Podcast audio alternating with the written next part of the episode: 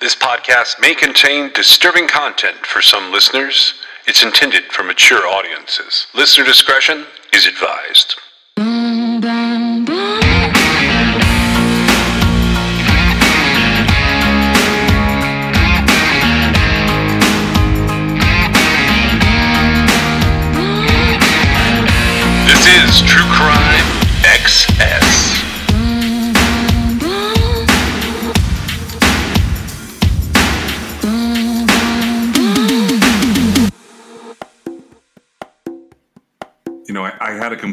Different episode up for uh, this week, but it's going to have to uh, wait a couple of days, and I'll put it out. And then, so my my plan is kind of like this.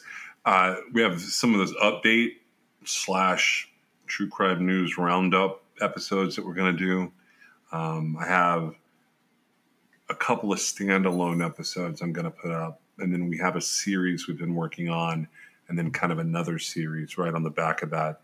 But this is like more of a, a live in real time episode than most of them because we're recording this, and basically as soon as we record it, we're going to drop it into the feed because there's been a piece of major news and something that we covered a while back.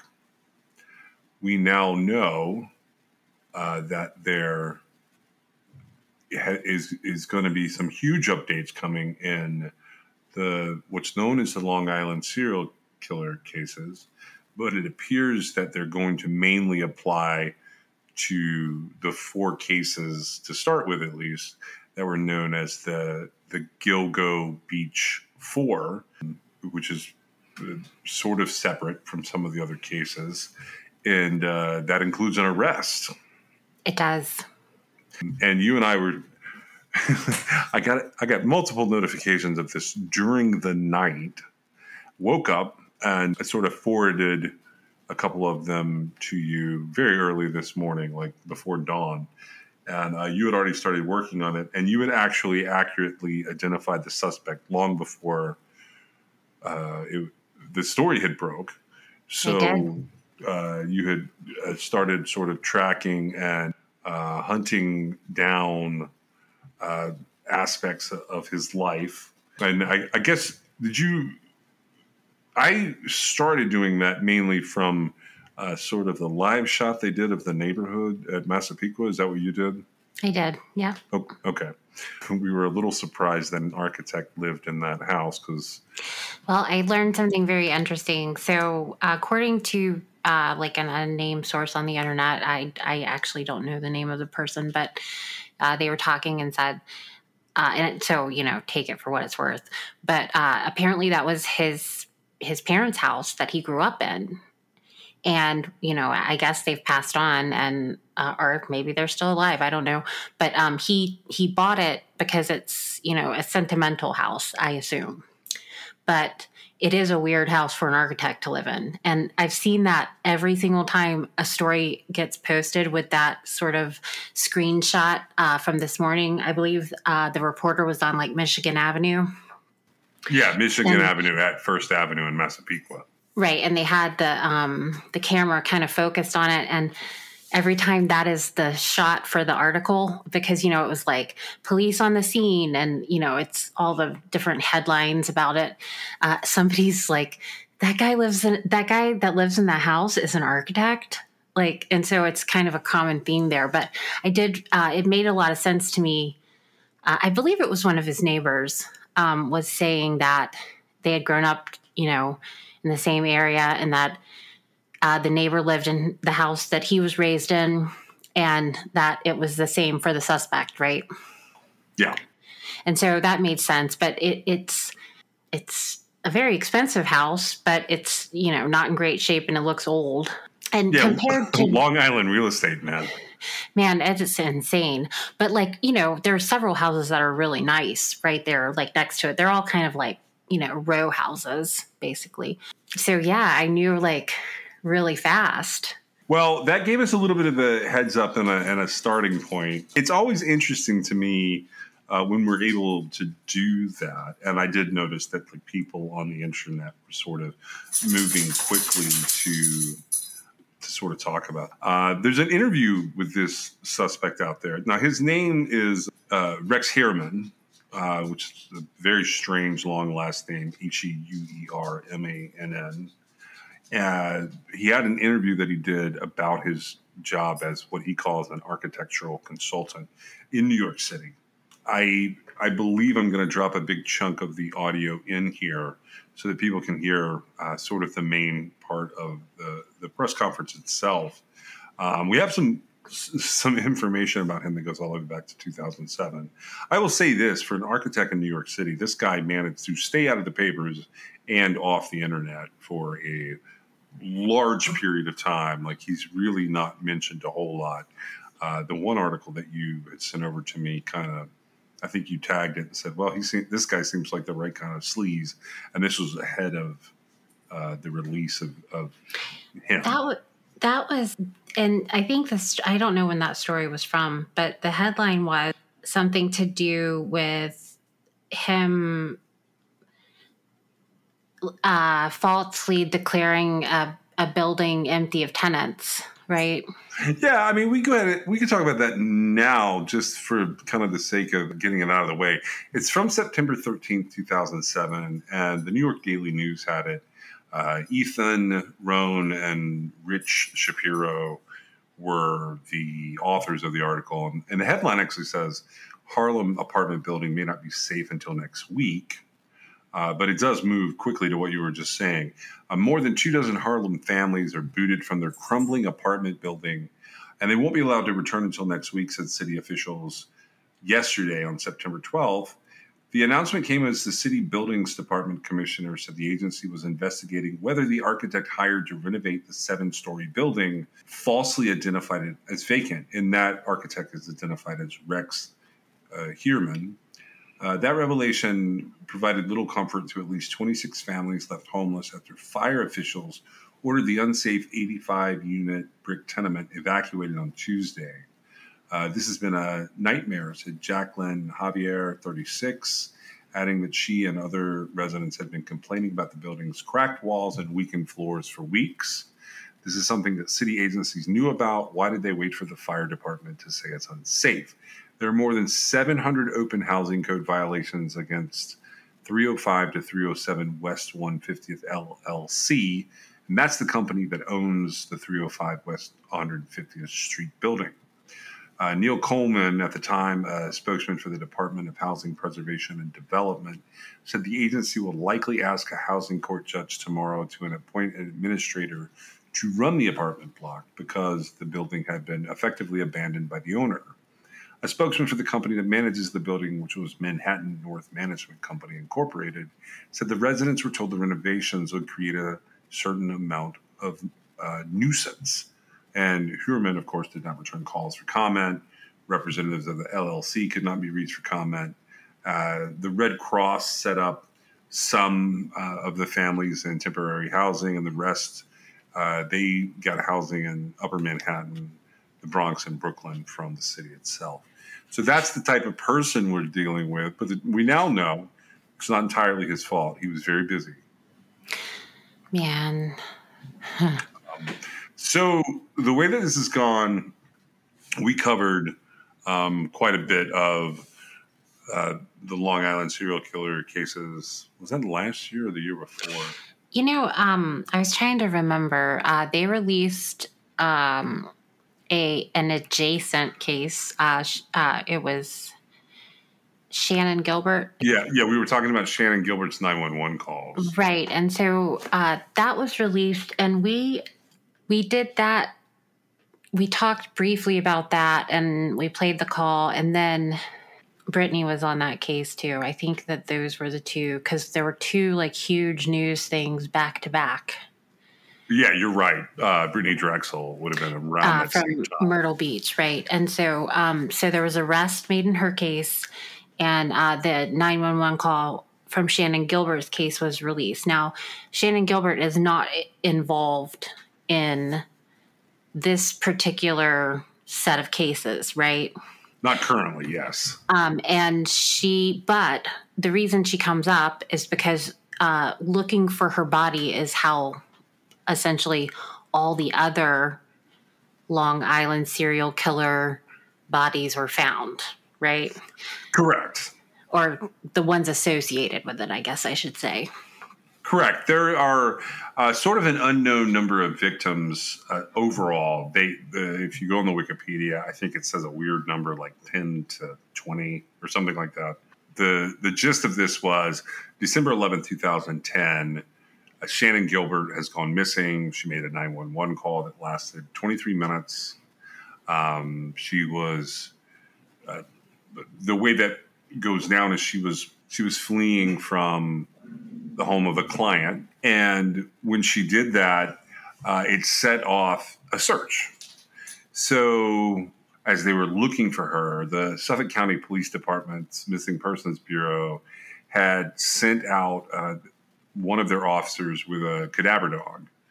And over the next few months, he didn't find anything related to her and I'm not 100% sure of the dates here. When did Shannan Gilbert actually go missing? And it was in May of 2010. Okay, so May of 2010, she makes the 911 call and she goes missing. In December of 2010, they end up finding the first uh, human remains there, which I believe was Melissa Barthelemy, based on what they were saying today.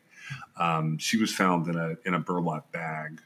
And then they found essentially uh, three other victims. So Maureen Brainard, Melissa Barthelemy, Megan Waterman, and Amber Costello.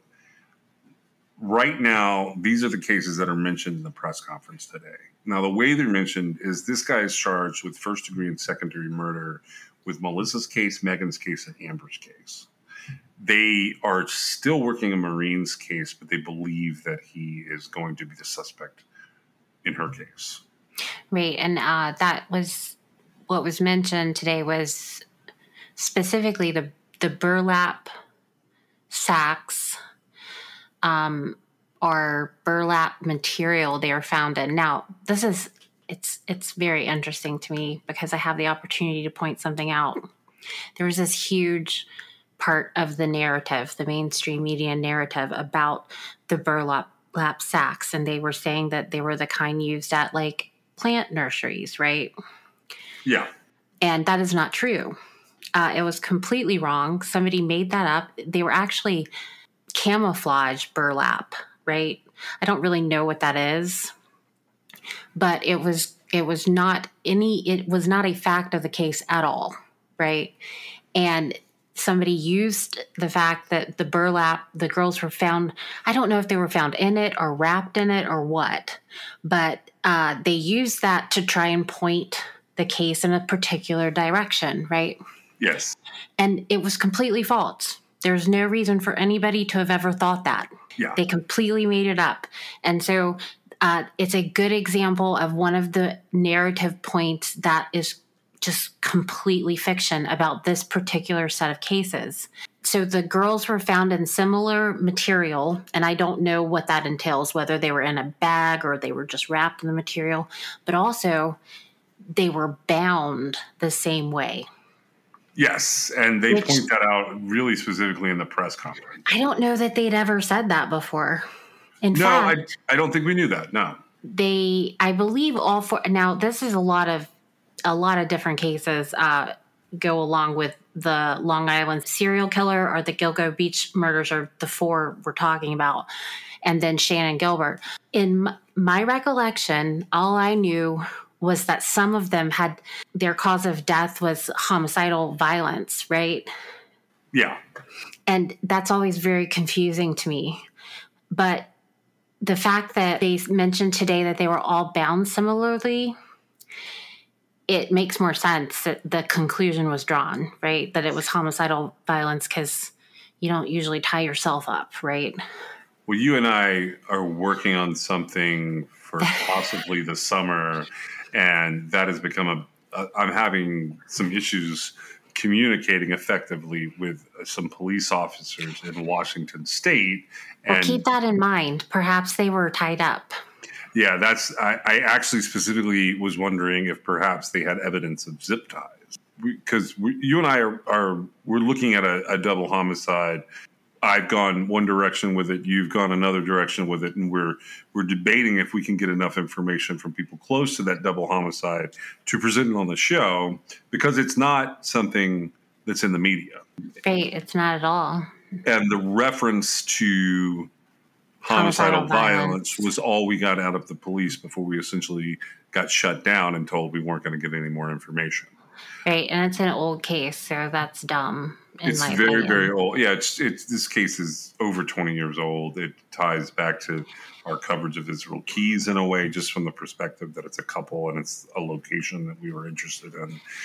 But that term came up today in, in the press conference about the Gilgo Beach Four, which I'm gonna I'm gonna really quickly talk about the Gil the Gilgo Beach Four, like give you the nutshell version, and I'm gonna try and keep it as accurate as possible normally we don't cover cases like this when Delphi has a big break or when the Idaho 4 has a big break. We kind of stay out of it and we'll come back if there's something significant about it.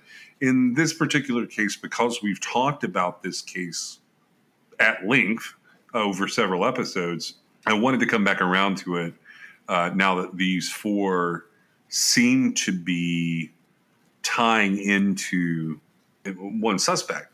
And I, I find that very interesting. Um, I'm going to put these in order here. Um, and I'm going to start with okay, because we were just talking about something from September 2007, there's not an official charge in this case, but I'm going to start with Marine. Uh, Maureen, last name is hyphenated Brainard Barnes. She was from Norwich, Connecticut. She was 25 years old when she disappeared.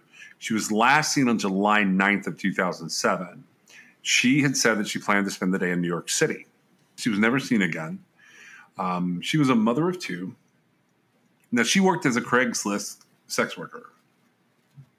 That is how she paid her mortgage.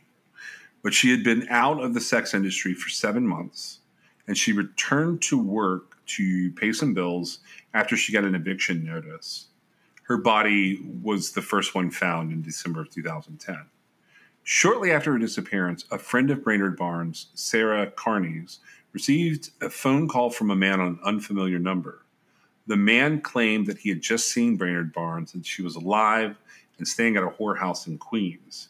He refused to identify himself. He could not tell Sarah the location of the house. He told her he would call back and give her the address, but he never called again.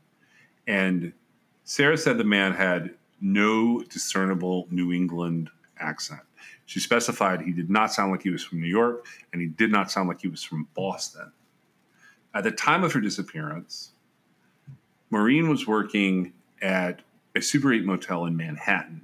On the night of July 9th, 2007, she called a friend in Connecticut and she told her that she was planning on meeting a client outside of the motel.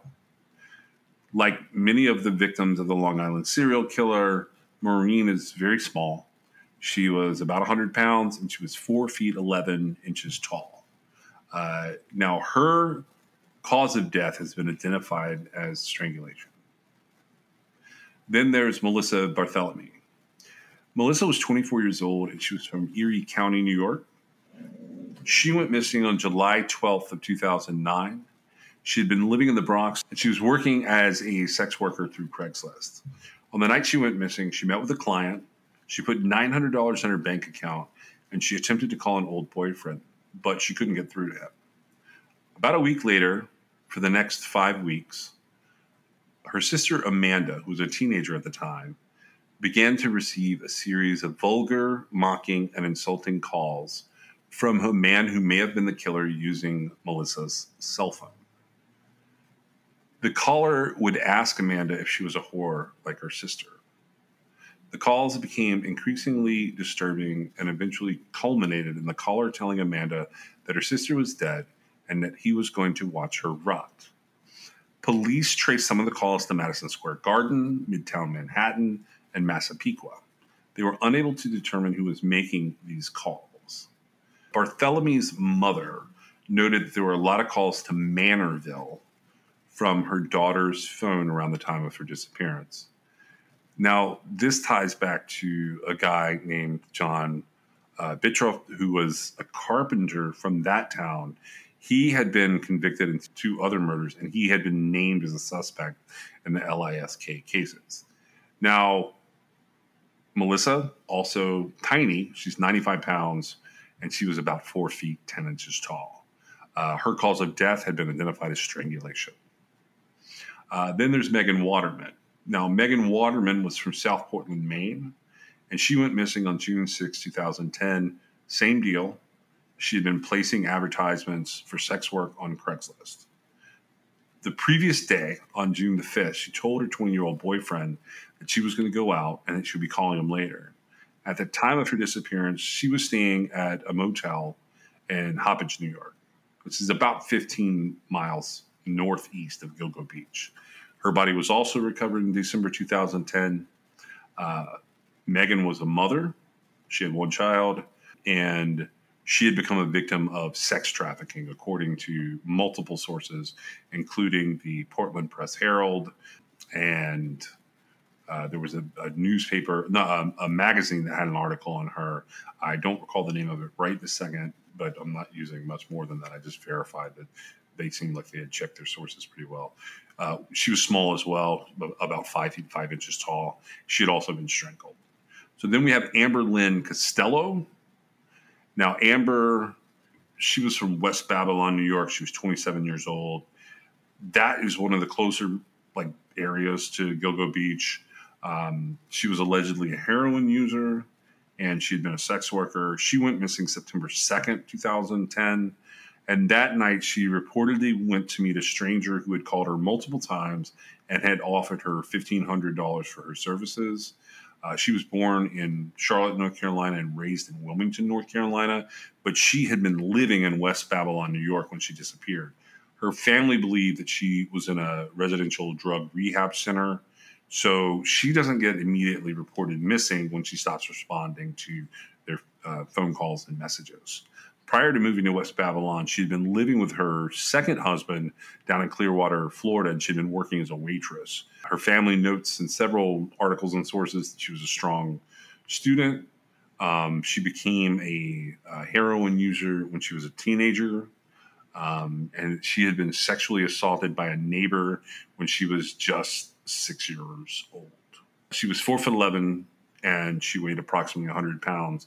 She had also been strangled. And it, it's not that I don't want to get into the other victims, but you can go read about more of what people speculate related to the Long Island serial killer. These victims are not charged. Right now, the only ones charged are Megan Waterman, Melissa, and Amber.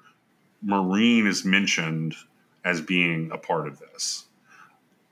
Okay. She has, and um, uh, I just wanted to add uh, these charges are, I believe, but I believe they're the product of a grand jury indictment.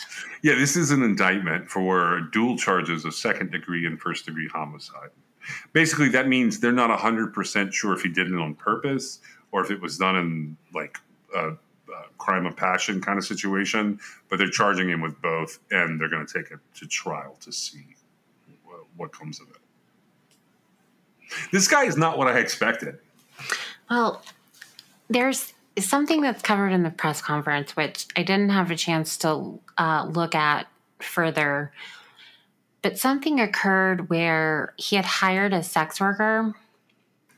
Yes. And uh, something like she comes in, he pays her, and then he's like bullied out of, you know, uh, basically they're robbing him. Right? Yeah, they're, they're, rolling him is what they call it. Yeah. Okay, I don't really know much about this kind of stuff, but um, so like you know the guys come in and then you know they're having the guy leave, the guy that just paid the sex worker, they're having him leave without bothering to get his money back, so he got nothing in return, right? Yep. And apparently, I don't really know how this came to light. I don't know if he called the cops. I, I don't know what happened there. Do you? It seems like there's some kind of record of someone um, calling the police on this situation. Okay. That that's what they're saying, yes. Okay. And so I'd never heard that before, but in in the it's got to be the people calling the cops because they described him as an ogre. He looks like Shrek. He looks like an he does look like an ogre. But like can you imagine like that be that is it's not wrong, right? That description is not wrong. But when they said it, like that stuck with, um, but uh, it stuck with the investigators, however, it came about being like a thing, right? I don't, I can't follow it. It was mentioned in the press conference. I'd never heard that before. Of course, I'd never heard of this dude before, right? right. Before today, I didn't know this guy. When it, when they started that, I wondered. So, because I immediately go to, well, how old was he in 2007, right? And then I immediately start thinking, like, well, is this his first victim and all this other stuff? But I was like, I wonder if that was the motivation for him starting this? Being that, well, that that's a really good question. Um, I, it would be the perfect kind of trigger. Uh, have you read the the documents in this case yet? Have you had a chance to do that? Like that have just been filed? Yeah, yeah. Like uh, no. there's a bail. So there's a bail application that went in. Um, it went in pretty quickly. Uh, so right off the bat, uh, there's a couple things that stand out. I know everybody's going to be running to print this, so I'm going to say what they were. This guy has a butt ton of uh, burner phones. So many linked to him. Yes. So one of the victim's sisters got a phone call that was actually traced to his office. Yeah. He had a Tinder profile that for some reason with his own photos and everything. It's on one of the burner phones. Um, he had a Chevy uh, uh, Avalanche. Is that what they said? Chevrolet Avalanche. I believe so, and I believe that that's tied to that case. Correct. The, it's tied to the the, the incident where they have witnesses, and that witness well, I, I'm not 100% sure on this, but one of the things that shocked me, because there's a couple things going on here. So, one of the things that shocked me about this is it's not his DNA. You know this, right? It's his wife's DNA. Right. So, they get his DNA later, and it does match some of what's going on, but they find his wife's DNA on the victims. Right. And, uh, you know, it's interesting. I don't know what the law is in New York that the, I believe it was the prosecutor mentioned, but he said that there's specific laws in New York State that don't allow him to talk about DNA evidence. And so this didn't come up in the press conference, right? It okay, so there's some things missing from the press conference and I debated just okay, the press conference is long. More than likely because it's a Friday night, I'm going to just record it all and drop the whole thing at the end. But it wasn't the most interesting part of what's going on here. If you want, I can run over this with you like right now or I can give you a second to read it and come back in here um, because I would like to talk about what's in this bail application because it is crazy. All right, well, I, I got to read it then, so give me a minute. It's like a 32 page document that they've dropped on us here from Suffolk County Court. It is missing, my copy is missing page 31, which appears to have some interesting stuff in it related to the hair and DNA, but we get everything else that they were doing, right? Yeah, I got it. I, I feel like it's just a mistake. I don't think they're um, keeping that away from anybody. Um, well, what, what do you get out of this document? Um, I feel like they were very carefully making their case against this dude.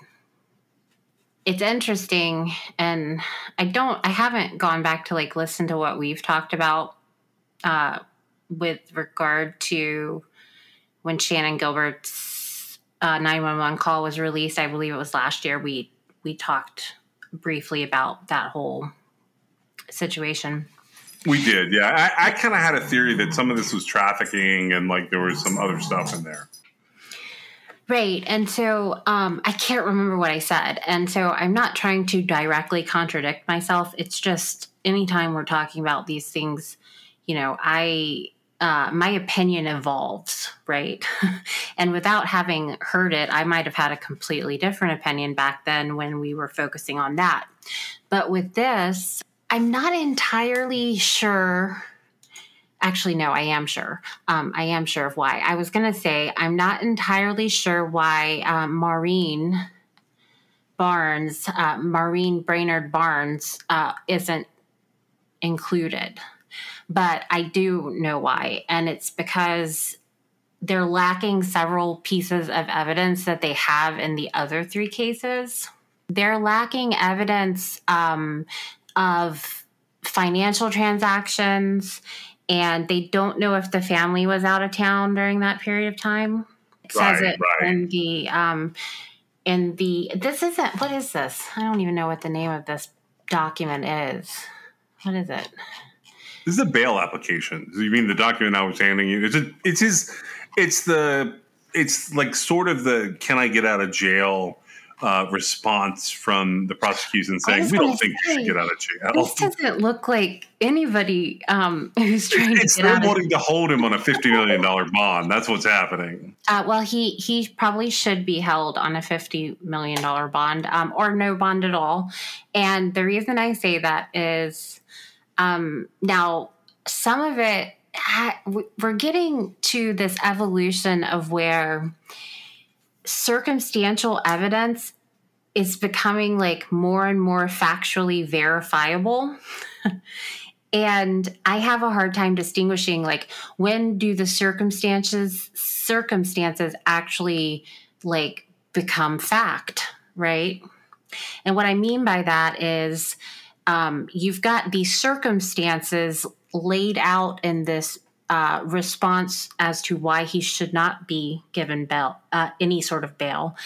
Um, Right. They're talking about um, his cell phone versus the burner phone that was being used at the time with regard to the different victims, right? And they're doing this sort of side by side comparison, talking about the burner phone is used here, and then we have record of his cell phone being used here, right? And they show the the the points on the map, right? And so those are just two circumstances, right?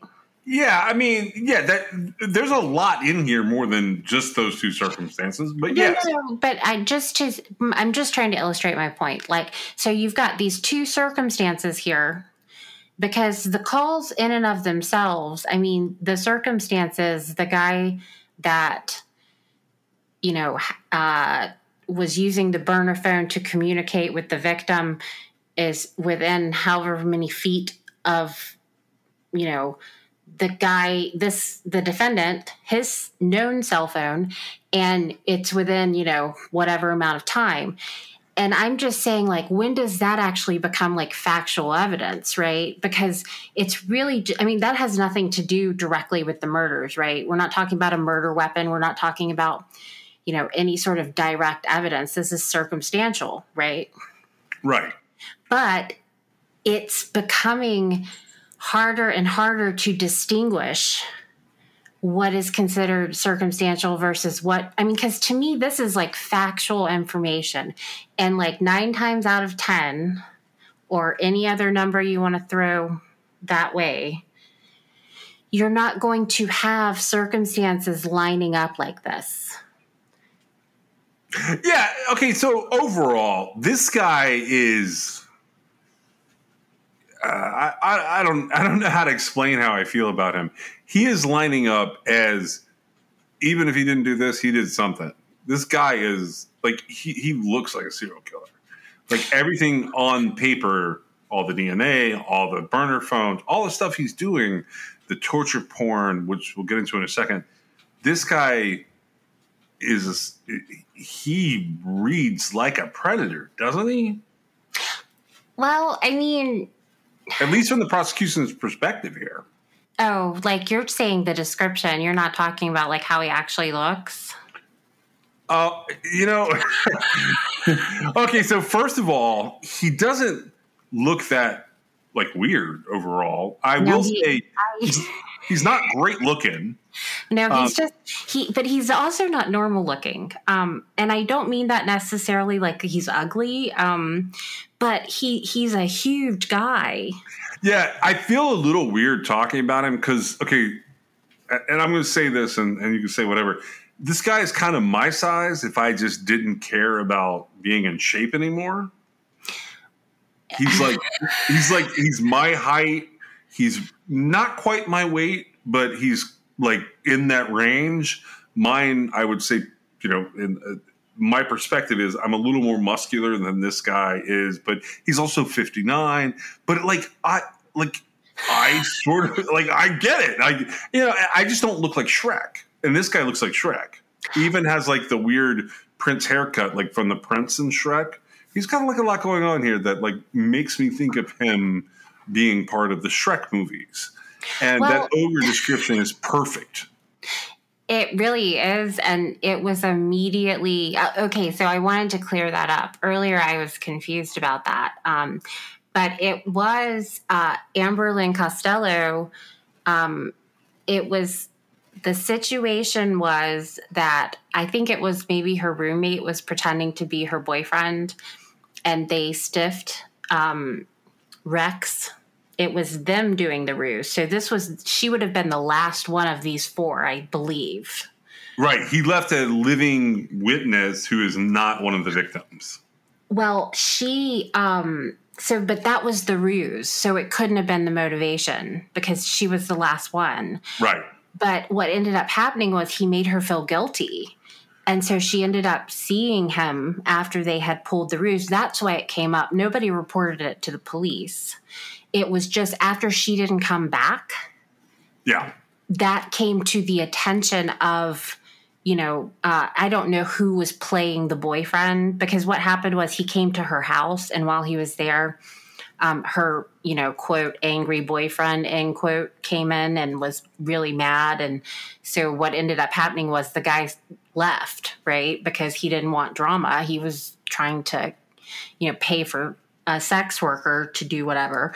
And so he just left. And but he sent her a message and was like that wasn't very nice. Um, i expect credit for next time or something like that. And yeah. so she ends up seeing him again. Now they've traced like him buying these burner phones and then he they've traced the contact between the burner phone that's linked to him and the victims uh, right around the last call that they went out on right? Um, so his cell phone the burner cell phones that he he's using they're correlating there right? Yeah yeah they are. So it's like you know at this time he texts this victim's number and then she leaves. And that's the last time she's seen by any of her loved ones. And so because that all is adding up now one of the things that um, stood out to me at the press conference and I, I don't know if you noticed it or not but it was like, uh, which actually I should back up because it the press conference and this filed uh, response to the request for bail they contradict each other because they said that last year uh, they knew who this guy was. The and they've been following him. The bond, however, indicates that the DNA confirmation didn't happen until like April of this year, right? So. I'm not entirely sure what was happening there. But uh, we you had said, doesn't he look like a serial killer? he totally does, right? I don't I don't know. I don't know. To me he looks I mean he he I'm not shocked by it at all. Right and uh, but it, they could have arrested literally anybody, and I wouldn't have been shocked. Yeah, it's one of those type cases. Um, we had had a couple of different theories on it when we released some episodes. Here's here's what I want to do. It's a Friday night. I got a few minutes. Um, if you have to go, you know, let me know. This is what I think I'm going to do. I'm just going to call it call out what's on these pages, and you tell me if you want me to like read through the counts or if you want me to skip because there's 32 pages here and i'm going to drop the press conference. Okay so the first page is just uh, it's a bail application document. Uh, it's labeled with the statute and it's it's labeled with the people of the state of new york versus uh, uh rex uh, Heuermann. so it says that he's been charged by a grand jury with murder in the first degree and that's related to melissa uh, barthelemy and then another murder in the first degree, which is a class A1 felony. Uh, so with Melissa, it's on July 10th, 2009. Then there's Megan Waterman. She's June 6, 2010. There's Amber Costello. She is September 2nd, 2010. Um, and then they they double up on the counts and they go from first degree to second degree. They have Melissa down as uh, uh, a second degree murder on July 10th. They have Megan down as a second degree murder on June 6th. And then they have Amber down as a September 2nd, 2010 second degree murder. Okay. So it says as described above, uh, based on the serious, heinous nature of these serial murders, the planning and the forethought that went into these crimes, the strength of the people's case, the length of incarceration the defendant faces upon conviction, extended period of time the defendant was able to avoid apprehension, his recent searches for sadistic materials, child pornography, images of the victims and their relatives, counter surveillance conducted online as to the criminal investigation, his use of fictitious names, burner email and cell phone accounts, and his access to and history of possessing firearms, which we're going to come back to this in a second. But this guy has 92 registered firearms. The only means to ensure that defendant Rex A. Heuermann returns to court is to remand him without bail. So that's the basis for this document. They really don't want this guy to get any kind of bail. No, they don't. But it's interesting. Uh, you noticed in the press conference they talked about how um, he, uh, they, well, and it's gonna all come out, I'm sure, but we don't know exactly when he was identified. And in the response for why he shouldn't have bail, they mentioned new burner phones that have come to light, like I believe it was like 21, yes. 22, and his communication with different sex workers, right? And yes. so, you know, that's got me wondering on one hand, you know, how long was he identified? How long did they allow him to, you know, hunt for his next victim, possibly? And, you know, if they did just identify him, you know, it's entirely possible the prosecutor that was speaking at the press conference didn't have all the information, right? Um, it got a little. It got a little testy. Like I, I couldn't hear all the questions, but like the prosecutor was getting upset. Well, because they wanted to know about the other victims, right? And he was trying to steer the conversation strictly on the three charges and the one more that will more than likely be charged, right? I noticed right. that one of um, one of the big sort of bylines that has followed this arrest, which happened last night, and it like if you Google it, it shows up is Shannan Gilbert's family has commented. Um, I believe it's her sister has commented on the fact that uh, this guy's been arrested. Now, I don't know if you have an opinion, but if you recall, in mainstream media, Shannan Gilbert's family was very loud, which you know.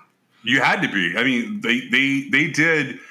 Honestly, even if Shannan Gilbert is not included here, Shannan Gilbert is the reason this guy is finally caught. She is. I agree. And unfortunately, um, I'm sure that people have different opinions, but I feel that uh, Shannan Gilbert probably died of, you know, exposure or something that didn't have anything. I don't think this guy was waiting out in the swamp weeds for her. I I can't even comment on her because what I discovered today, and particularly with this document sitting in front of me right now, is we didn't know shit about this case. And I'm not entirely sure that the prosecutors yet understand this case. Um, well, this guy was he was having a ball. Well, let's let's talk some more. You talking about the killer? Yeah. All right. So let's let's go through this. This is the bail application continued. Um, they talk about the discovery of the victims, which are pretty much what I described a little earlier in the podcast. So, December 11, 2010, John Malia, who's a police officer, he was conducting a training exercise with his canine partner, Blue. And that's along Ocean Parkway in Gilgo Beach, which is in Suffolk County, and that's in the state of New York. During the course of this training exercise, Blue locates a set of human remains. Okay, so Blue, the canine, they are out there specifically because they're looking for Shannan Gilbert, which ties into what you said. Those remains are identified to be Melissa's remains. Two days later, continuing that search, they are like basically looking in the proximity of where Melissa is recovered. And on that date, the Suffolk County Police Department they find three additional sets of human remains within a quarter mile of the first discovery. And they've got a map. Uh, if you can find this online, it's just the Suffolk County bail application, but they've got a map. And I was shocked. They're like right next to each other. I was not shocked by that. I had looked into that pretty extensively. Well, I, I had looked into it. I just didn't realize that it's basically one Google pen and all four victims are right there. Uh, yeah, they're very close together, um, and the circumstances are very, very similar. Yeah, so then they identify Melissa, and then they identify Maureen. They identify Megan Waterman, and they identify Amber Costello.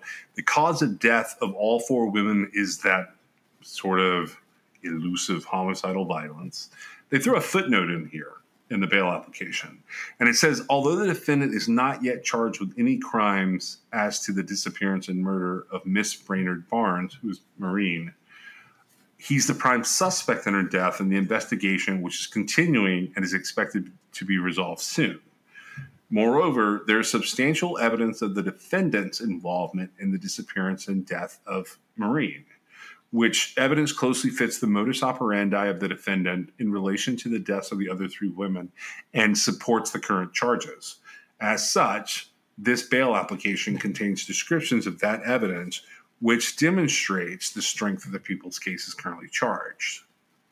They throw a couple images in here for us. Um, the main image is just kind of where this is on Long Island. The secondary image is an inset image from Google Earth to show you how close together the discovery of the remains are. It says the investigation into these deaths were linked, in addition to other factors, as the victims each appeared to have been placed in close proximity to one another, 22 to 33 feet from the edge of the parkway. All were petite females, approximately 22 to 27 years old, they were believed to be working as sex workers, all had missing clothing and personal possessions, all had been killed by homicide, all had contact shortly before their disappearance with some person using a burner cell phone. A burner cell phone is defined in the bail application as a cell phone without an associated verified identity. The cell phones of two of the four victims were used by the killers after their deaths. In addition, each of the four victims were found similarly positioned, bound in a similar fashion by either belts or tape, with three of the victims found wrapped in a burlap type material, which you had mentioned earlier. They, in the press conference, you'll hear them describe the wrapping even more specifically. They say that it's um, camouflage hunting burlap. Yeah, it's what ghillie suits are made out of, is what they're describing there. Okay. And so I was thinking, well, like, is it like a, a burlap tarp? It's, um, um, I don't think I would describe it as a tarp personally, but yeah, it's in that it's in that realm. It's a it's going to be a piece that's probably uh, it's much bigger than a sack, if that's what you're getting at. It's not like a super sack like they did, like had been described sort of erroneously on the internet. Is that what you mean? Um, well, I was just saying uh, what had been said was that it it was the kind of burlap that would have been used in a plant nursery, and one of the people who had been sort of uh, with the mob mentality, they'd been sort of rallied against as possibly the suspect, uh, had a tie to a plant nursery or something. Do you do you remember any of this? Yeah, yeah, I remember. I remember exactly what you're talking about. But this basically absolves all of that situation. It, none of it was true to begin with, and whoever said it the first time, they were incorrect. And um, the whole point of using these camouflaged uh, burlap hunting whatever you said a ghillie suit. Is that what you? Yeah, said? I'm calling it a ghillie suit because the base for a ghillie suit um, it's something that snipers wear. We talked about a little bit with Israel Keyes. The base of it is generally like a human shaped, I guess, like it's not a skin suit per se.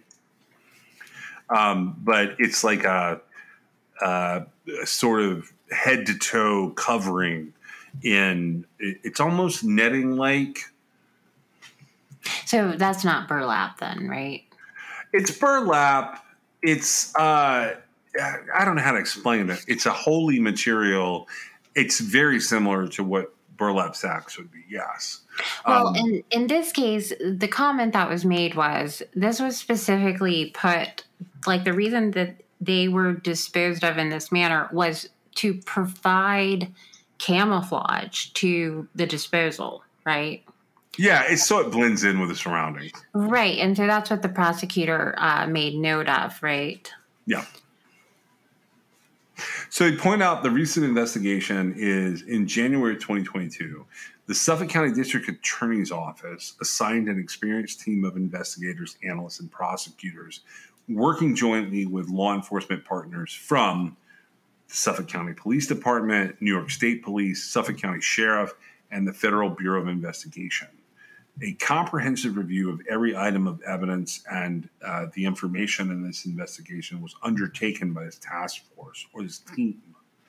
On March 14, 2022, approximately two months into the renewed joint investigation, this comprehensive review led to the discovery of a first generation Chevrolet Avalanche that was registered to defendant Heuermann at the time of these murders. This was significant because of a witness to the disappearance of Amber Costello.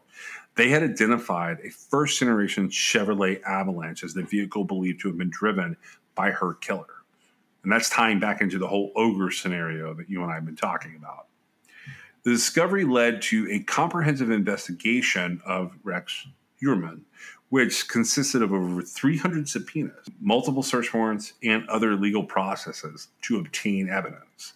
As discussed below, among the items uncovered were cell phone billing records for uh, the defendant corresponding to cell, lo- cell site locations for the burner cell phones used to arrange meetings with three of the four victims, taunting calls made to the relatives of Melissa, a call made by a detective to Melissa's cell phone while looking into her disappearance, and then calls checking the voicemail of Maureen after her disappearance.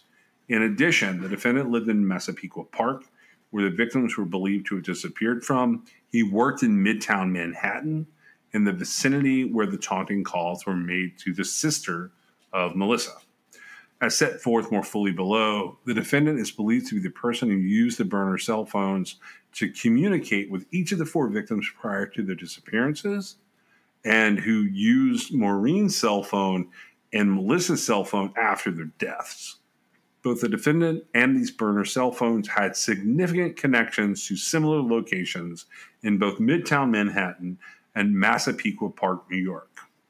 They're tying all of this together pretty nicely, even from a defense perspective, which I typically come from. This guy is more screwed than a lot of the big defendants we've seen recently, and that includes Bryan Kohberger, Richard Allen. This is not like some obscure uh, DNA on a, knife sheath. This is not some bullet that was laying somewhere in the vicinity of the body bodies of two dead girls. This is they track these movements, they track these obscure burner phones, and there's more that we'll get to in just a second. With Maureen Brainard Barnes, who he is not charged with yet, as we described, she's last seen on July 9th in New York City. At that time, everybody believes that she's working as a sex worker. On July 6, 2007, her cell phone gets contacted by a burner cell phone. Between July 6th and July 9th, there are 16 interactions between the same burner cell phone and Maureen cell phone. On July 9th, the last cell site location for Maureen cell phone is at approximately midnight in Midtown Manhattan near the 59th Street Bridge. After that, Maureen's cell phone has no further activity until July the 12th. On July 12th, three days after her disappearance, two outbound, outbound phone calls are made from uh, Maureen's cell phone, and they are checking her voicemail from a cell site location that is near the Long Island Expressway in Islandia. So that's Maureen. He's not even charged for her yet, but it's a pattern we're going to see here in the next couple of pages. Melissa. Melissa goes missing July 10th. She's gone from New York City. Same thing as above. She's believed to have been working as a sex worker. On July 3rd, seven days earlier, she was contacted by a burner cell phone. After that, her cell phone is contacted by this burner cell phone on July 6th, July 9th, and July 10th.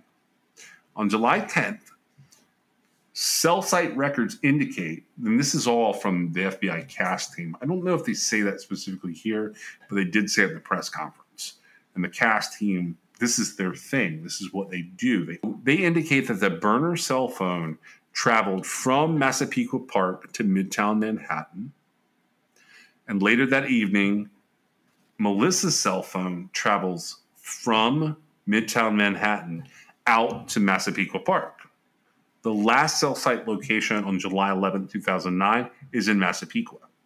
It's at approximately 1:43 a.m. On July 11th of 2009, Miss uh, Bartholomew's cell phone is used to make an outbound call, checking her voicemail from a cell site location over in Freeport.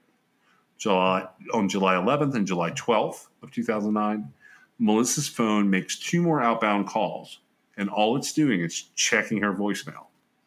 Those cell site locations were in Babylon. And again, this is all you can see the images on a map if you want to go and check this out. July 17th, July 23rd, August 5th, August 19th, and August 26th, Melissa's phone is making these phone calls to Melissa's family some of which result in a conversation between the caller, described as male, and relatives of Melissa, in which a male caller admits that he has killed and sexually assaulted Melissa. The cell site locations of Melissa's phone during these taunting calls were all in Midtown Manhattan. Megan Waterman, she's last seen alive at a Holiday Inn in New York and that's June 6th of 2010, and that's around 1:30 in the morning. At that time, it's believed like everybody else that she was working as a sex worker. So, June 5th, she gets contacted by another burner cell phone. That burner cell phone had been activated the same day that it contacts Megan's cell phone. So her phone communicates with this cell phone on June 6th at approximately uh, 1.31 a.m. This is around the time that Megan Waterman is captured on video surveillance leaving the Holiday Inn for the last time. Following this communication, this cell phone has no further phone activity whatsoever. That's the burner phone. Cell site records show that Megan's phone travels over to Massapequa Park with the last cell site location being in Massapequa Park at approximately 3:11 a.m. and it's in the vicinity of the residence of the defendant here. So then we move over to Amber Costello. To me, in some ways, Amber Costello provides the most information, I would say, wouldn't you? Yes. Okay she's last seen alive on September 2nd, 2010, when she leaves her residence in West Babylon. It's late at night. At the time, just like the other three, it's believed she was working as a sex worker. September 1st, 2010, the day before, Amber Costello's cell phone is contacted by a burner cell phone. This burner cell phone had communication with Amber's phone at around 11:33 and 11:34 p.m. During those communications, the burner cell phone connects to cell site towers in West Amityville and then over at Massapequa Park. After that, the burner cell phone travels to West Babylon to the general area of the residence of where Amber was living at the time. And it makes contact with Amber in the September 2nd, 2010 hours of around 12.05 to 12.10 a.m. So basically, this phone is talking to her phone at the end of September 1st and the beginning of September the 2nd. So, according to witnesses, around the time for these communications between the burner cell phone and Amber's phone, a client showed up at Miss Costello's residence in West Babylon. So, she was working out of her house. After the client entered the home, a ruse, which is what you were describing, was executed on the client where a person pretended to be, to be the outraged boyfriend of Amber. And the client left, but he had already paid Amber and she kept the money for services. Based upon the interviews, the client was described as a large white male that was six foot four to six foot six in height, with dark bushy hair in his mid 40s and big oval style 1970s type eyeglasses.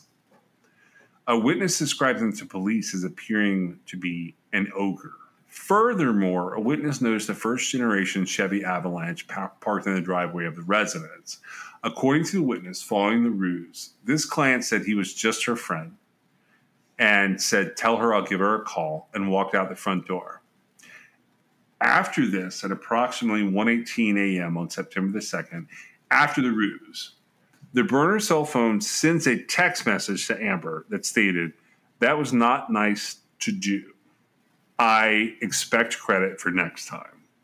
Phone records show that the burner phone was located at that time at Massapequa Park within 2 minutes of this text message being sent. According to a witness, later the next day on September 2nd, 2010, Mrs. Costello was again contacted by the same client that was in the house the night before, and this is where that Chevy Avalanche comes up. Amber told us he wanted to see her again, but he didn't want to come back to the house because of her boyfriend. Is in quotes here. It doesn't explain how this all fits in yet, but we're getting there. So on September 2nd, 2010, at around 9:32 p.m., the same burner phone from the previous evening again contacts Amber's phone. During this communication, the burner phone is located in Midtown Manhattan and it's using a nearby cell site. Following this, and based upon the cell site records, the burner phone travels to Massapequa Park and it has multiple contacts with the Costello phone uh, at 10:39 p.m. and 11:05 p.m. Cell site records for the burner phone indicate that approximately 11:17 p.m., the phone has traveled over to West Babylon and it's in close proximity to Amber's residence. Subsequently, Amber leaves her cell phone behind. She leaves the residence and she's seen for the last time. Shortly after Mrs. Costello leaves the house, a witness observes a dark colored truck pass the house coming from the direction that Amber had just walked in. Okay, now we get into some more significant things here. Do you have any comments on what I've said so far? I'm just kind of like setting the scene here. Right. Mm-hmm. Okay, so this is important.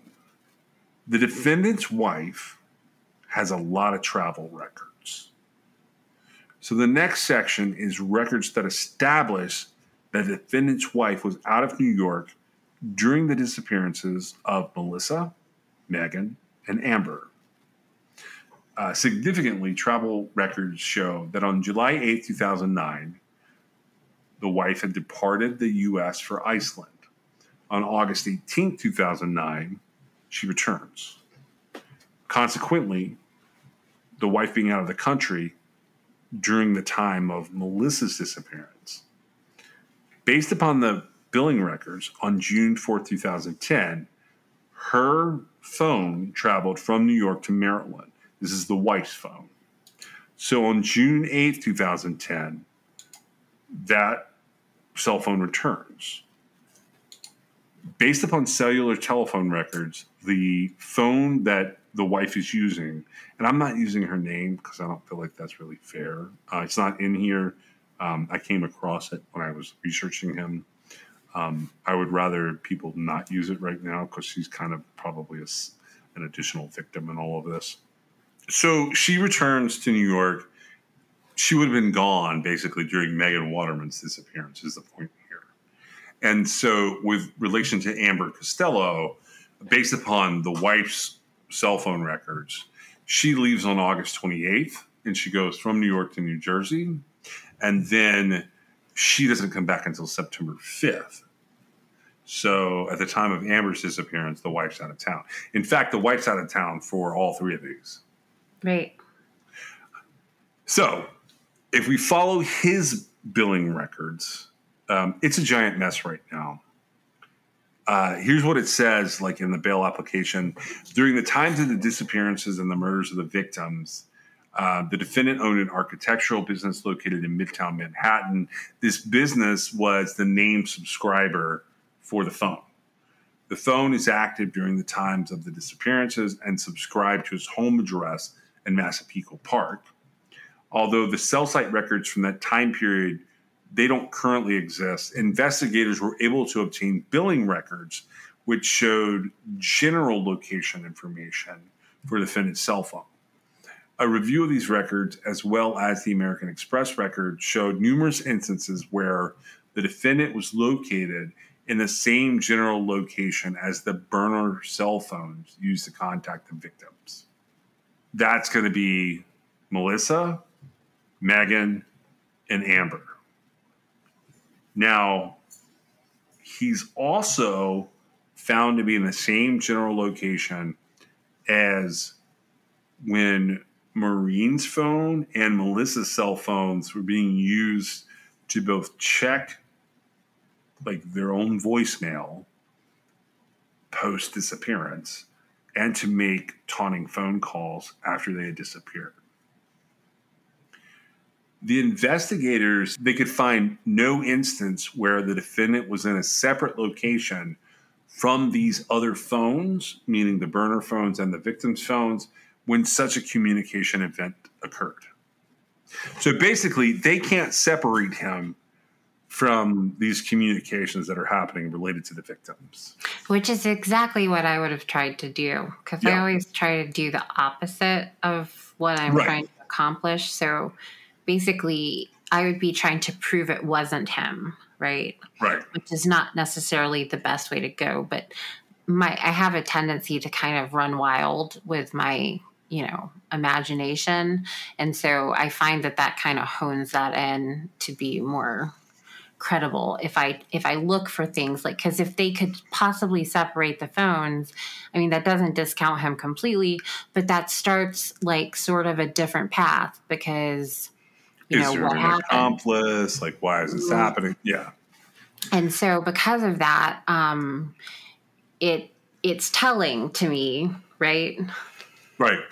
Well, they give examples here, and they're pretty simple. But it says, for example, July 10th, 2009, the last day that Melissa was seen alive, the burner phone and the defendant's phone are in the area of Massapequa and they travel together towards New York City.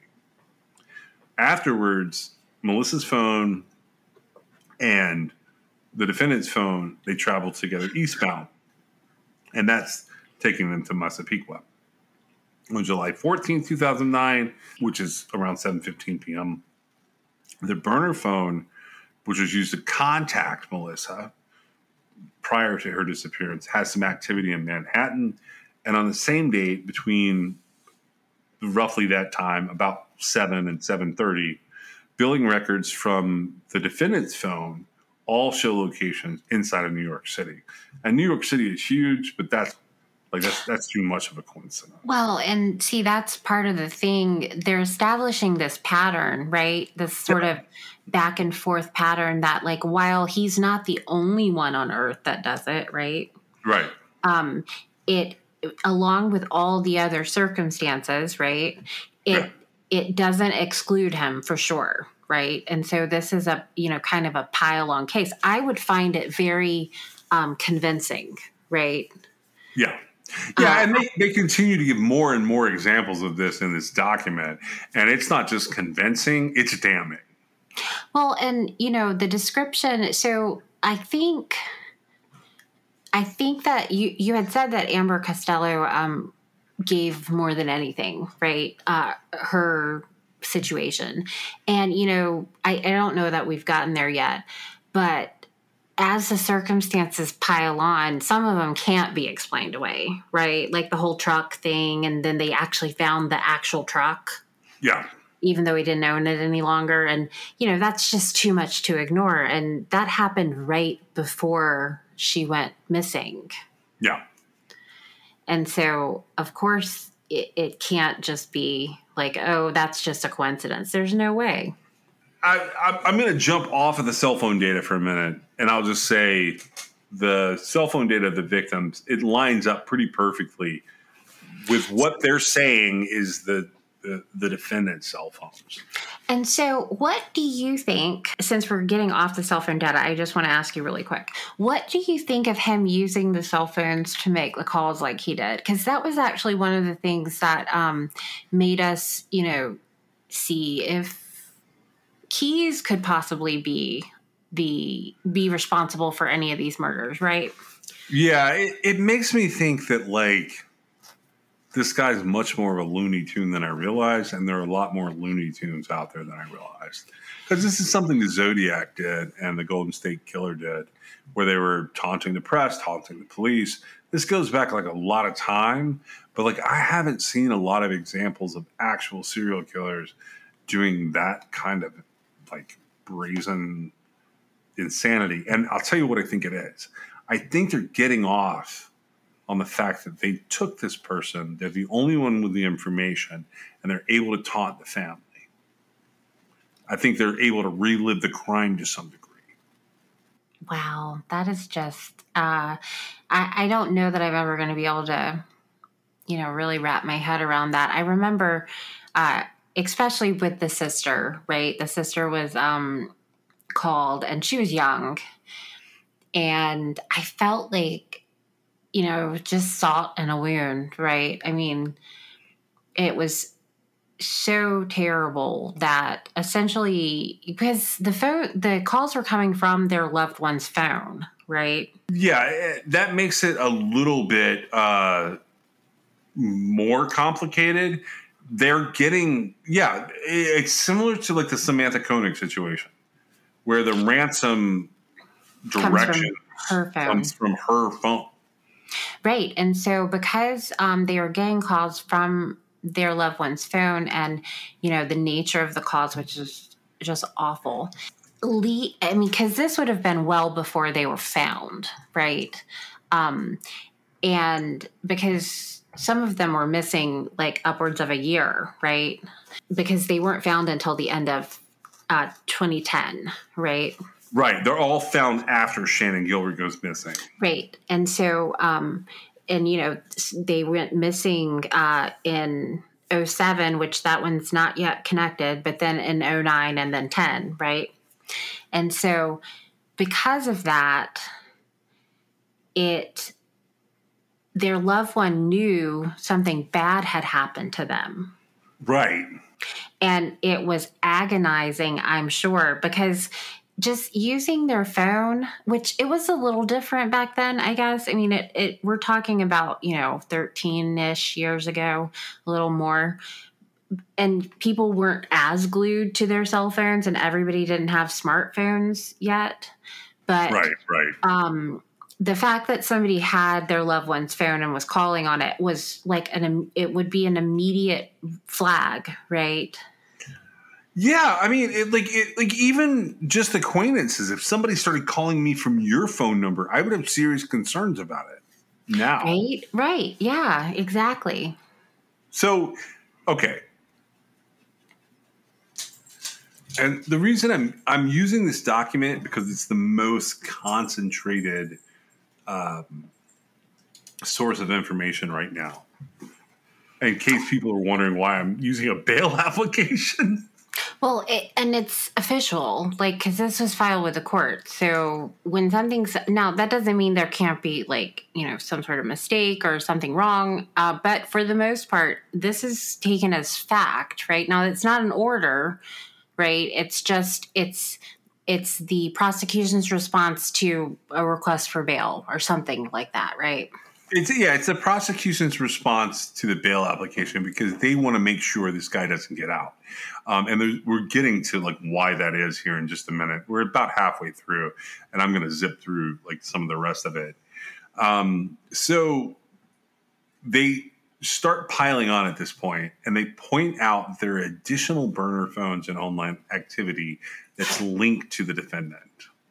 Okay, this is where it gets super interesting for me they allege just right out that the defendant, and this this also shows like some of the investigation that's been going on. They allege that the defendant has been using multiple fictitious names and using them for illicit activities. His American Express records indicate that he had set up recurring Google payment accounts, like Google Pay, to Tinder. So he's using an online dating geosocial networking application to find dates and hookups within the immediate vicinity. And what that means is this guy has set um, basically a, a distance meter and he's still meeting people. Okay. That is happening all the way back when these murders are happening. And according to this press conference, still happening today. So, probably not today. Well, not today, but more recently. Okay, so they subpoena Tinder, they subpoena American Express, and they subpoena all these phone companies. And what they come back with is he has a Tinder profile set up in the name of Andy. Now, his middle name is Andrew. So it's Rex Andrew Heuermann. And that links to one of the burner cell phone numbers. And then he is using the fictitious name of Andrew Roberts, uh, which is an email account that is Andrew Roberts at AOL.com. I don't know if I'm supposed to say that because they're blurring a lot of this out, but Andrew Roberts at AOL.com had been established with AOL in January of 2011. Keep that in mind, 2011. He also had John Springfield at AOL.com established in 2011. That's got an Astoria, Queens zip code, and that's a different burner cell phone. And the records there show no name subscribers. So he was really trying to hide everything. Now, then they go over and they subpoena Verizon, and they show that he has a cell phone set up in December 11th, 2022, which has multiple hours of access to these fictitious accounts, the specifically the AOL accounts. Andrew Roberts at AOL.com and John Springfield at AOL.com. And he's got some other accounts that are associated with those names. Then they go to T Mobile and they send them a subpoena.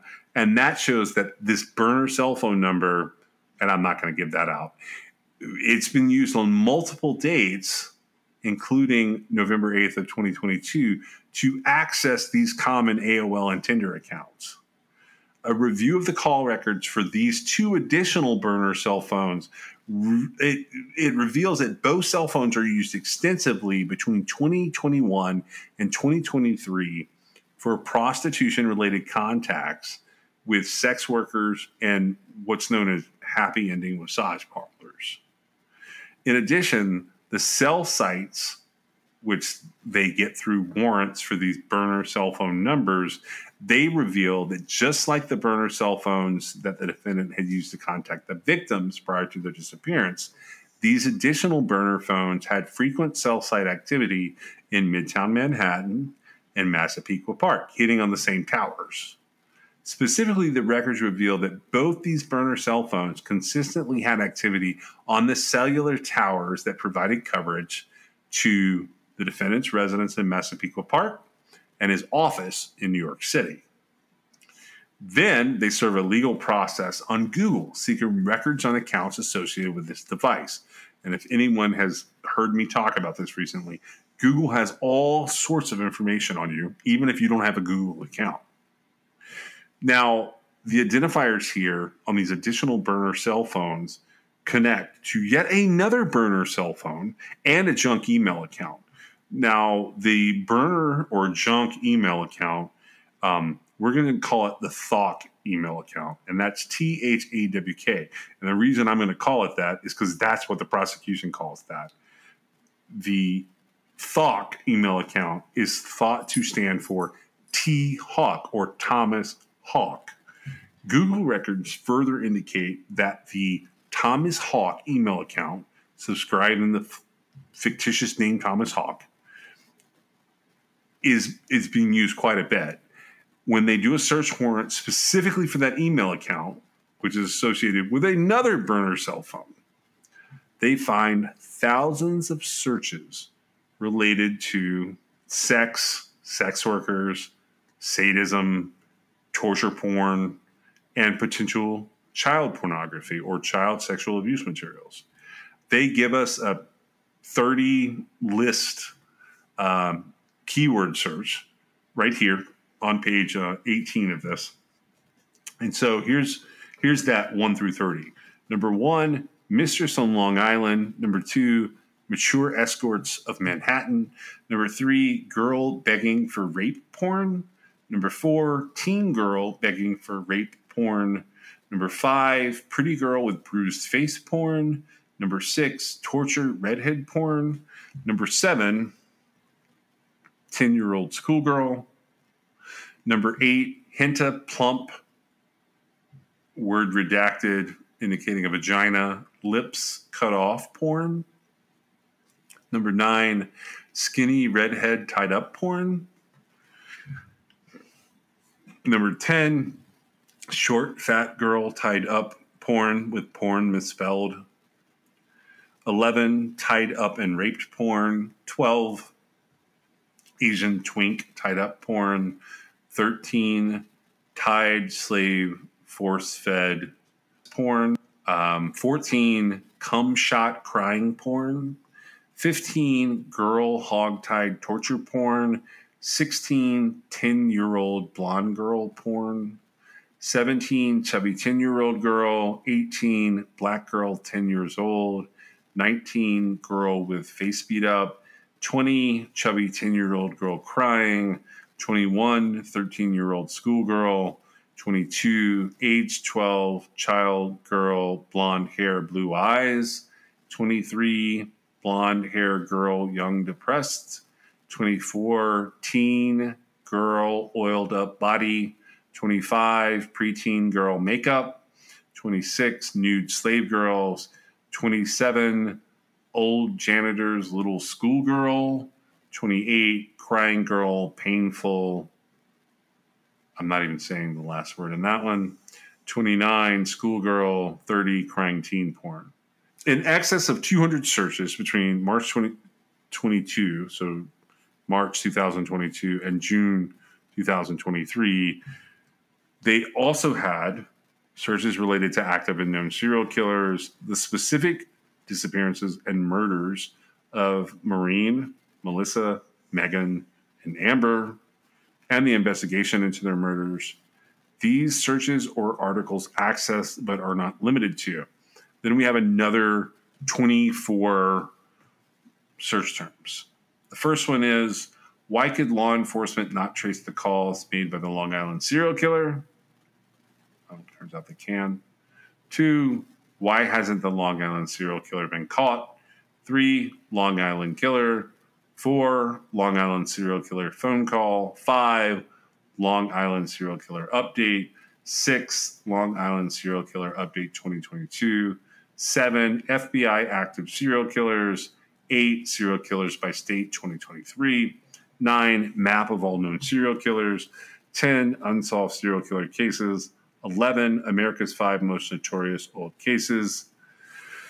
12, 11 currently active serial killers. 13, eight terrifying active serial killers we can't find.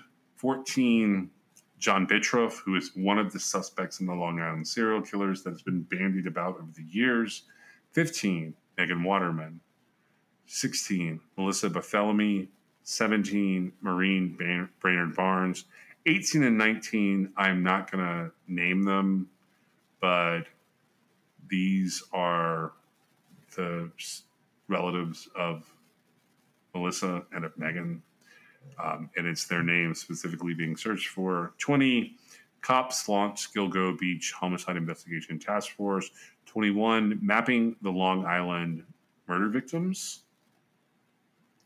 22 inside the Long Island serial killer in Gilgo Beach, 23 Gilgo Beach killer on Criminal Minds, 24 Long Island serial killer investigation, new phone technology may be key to break the case. These are the searches this guy was putting on his phone. So the first search I Uh, have go ahead. I just want to point out um, it was searches or article accessed um, because some of these is kind of like why would you search for that but some of them are just the articles possibly that came up from some of these searches right Right. So the first one, that first list of like pornography terms, I have nothing like that in my phone. The second list of all the serial killer things, that's pretty much my browser history. i have so much stuff i feel like i have like a good um because i would just say well it's research for my podcast right I And then yeah, I-. I would be like, we have like 185 episodes. You can go listen and you will see that the research correlates, right? Not that I'm ever going to be like thought to be a serial killer or anything. Now, okay, I, I just, I want to point this out because I feel like it's important. Now, that was under Thawk, which was Thomas Hawk, right? Correct. Yeah, this is the Thomas Hawk account. it's like a pretend identity that um, this guy has come up with. Um, I One of feel many, like apparently. I feel like uh, he most certainly was not as slick as he thought he was, and No, not even close. No. and it he could have literally just done all this stuff from like one device under one name right? The Yep. way it all came together. And but you can tell he's covering his tracks or trying to. And what do you so okay this specifically like why could law enforcement not trace the calls made by the long island serial killer right? I feel like i wouldn't want to know that if i was him. I you know, I looked at it, I tried to look at it from that perspective and go, maybe maybe this is I, this is too much adding up against this guy. Well, right. And to me, um, he was trying to keep up with what was going on. I'm not entirely certain that um, he he might have been enjoying the attention of them not knowing it was him, right? Something like that. Um, but it also could be that he was trying to stay a step ahead or trying to. I initially thought when I saw all of the like serial killer type searches that like he was trying to see like what he could possibly like pin it on, right? Yeah. um and Yeah, he was looking at podcasts and documentaries that covered the investigation. That's basically page 20 of this bail application. yeah and so um it's it is a lot but i mean that stuff is not as uh damning to me but along with everything else it is very damning and the fact that he's using an alternate identity right Yeah. it's just weird like just be who you are and just search on your own google account and don't worry about it because they're Yeah. gonna find it out apparently anyway Yeah. So what they do here is the next couple of pages of this bail application are basically they're selfies that uh, the defendant used on his phones, his burners, his dating profiles, if you want to call them that. He was using dating apps, but not for dating. They are um, surveillance photos of him in different stores getting the burner phones that are associated with all of this. And so it's basically just like taking away any sort of doubt anybody might have that he was actually the one using the burner phones, right? Yeah, that's really what they're doing here. So then they they're sitting here and like they're going through 2020, 2021, 2022. So this is post pandemic, which means this is highly removed from the victims that he's arrested for. And I'm pointing that out because what I believe is the crux of this arrest, like what I believe is happening here, is I think, I think they think he was ramping up again. Well, I do too, but I also I'm not entirely sure he Stopped. ever stopped or that he I mean, if the, it's going to be really bad if he committed More. any sort of crime while they had information that they could have taken before a grand jury, right? Like before now. I don't know how the timeline falls. I understand that like they really like as much as they want to nail whoever did this, like they they don't want to mess the case up, right? Um, but I'm leery of what I was hearing because to me it seemed like they skated around for quite a while. And then I also feel like I know that the DNA technology they talk about. Have we talked about that yet? No, we're getting there. We're we're Oh, just finishing up the phones mm-hmm. right now. I'm sorry, but so no, no, anyway. I know that the DNA technology they're talking about, like when it was found versus when it was sent back and subsequently, you know, tested, the gap in technology is not that long. It was a delay on, you know, their part. Anyway, go ahead. Hey, okay, so all right, I'll just say that you know you get a page and a half in here.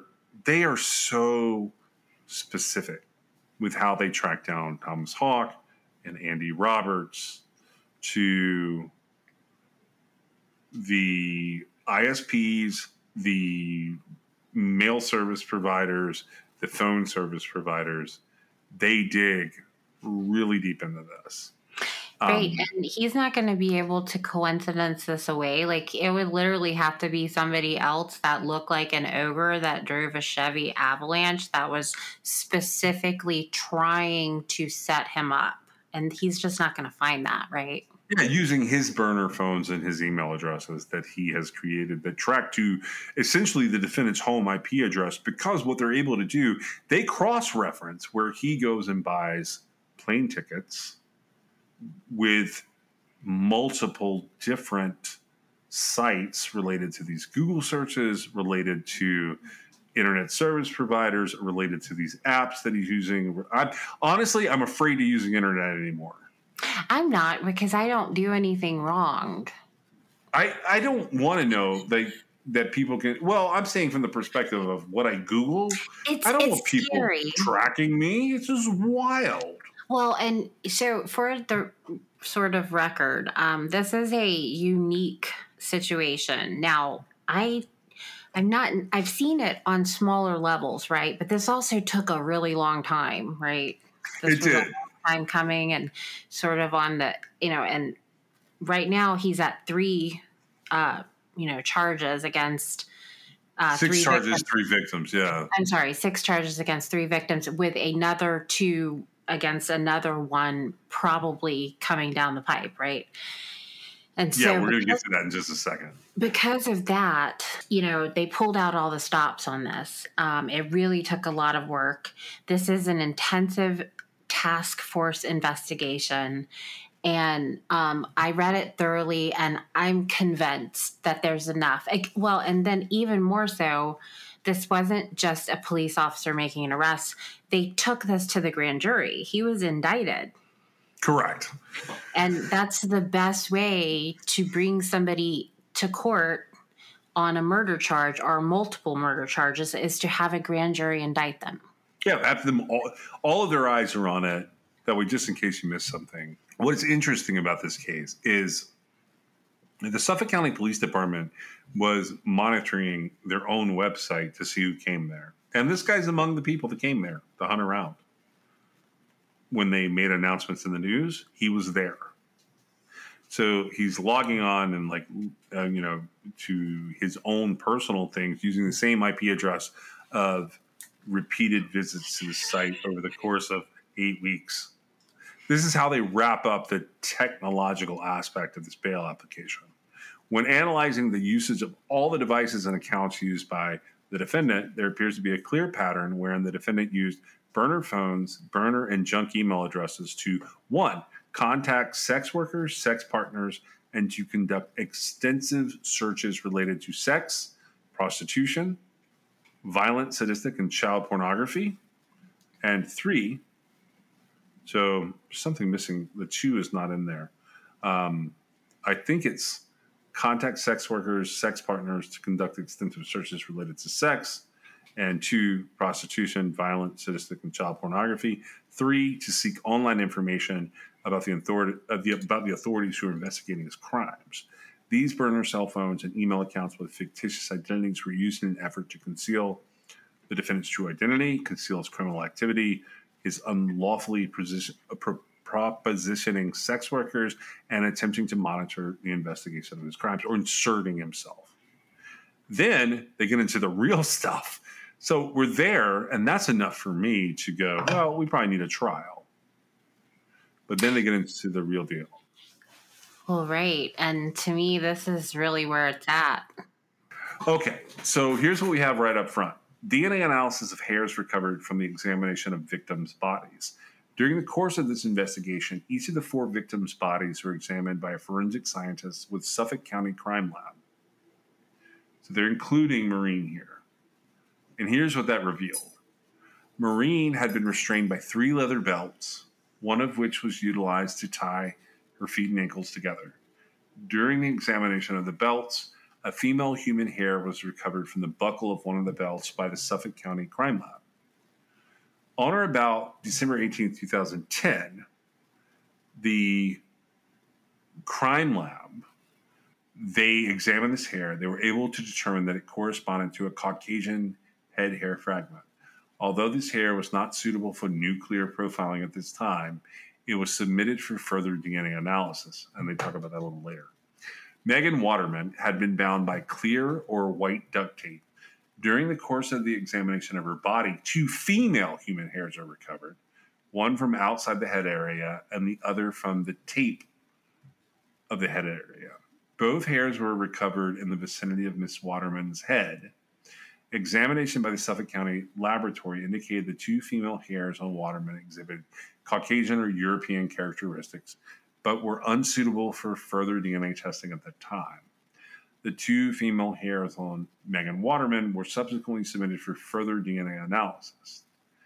Amber Costello, an examination of her body revealed that she appeared to have been bound by three pieces of clear or white duct tape. During the course of the examination of her body, a female human hair was recovered on a piece of tape inside a burlap wrapping in the vicinity of her head. A subsequent examination of the female hair led to the determination that it had Caucasian that it had Caucasian or European characteristics. However, it was unsuitable for further DNA testing at the time. They then determined that some of these hairs are suitable to be submitted, and subsequently they are, for further DNA analysis. As noted above, the female hair on Barnes, the two female hairs on Waterman, and the female hair on Costello were all sent to an outside forensic laboratory that we're going to call Forensic Lab Number One. Forensic Lab Number One applied DNA techniques and direct genome sequencing in difficult to solve forensic casework and the identification of human remains. In or about July 2022, uh, Forensic Lab number one was able to determine that each of the aforementioned female hairs recovered on the three victims belonged to a female individual in mitochondrial haplogroup K1C2, and that this female was not any of the victims.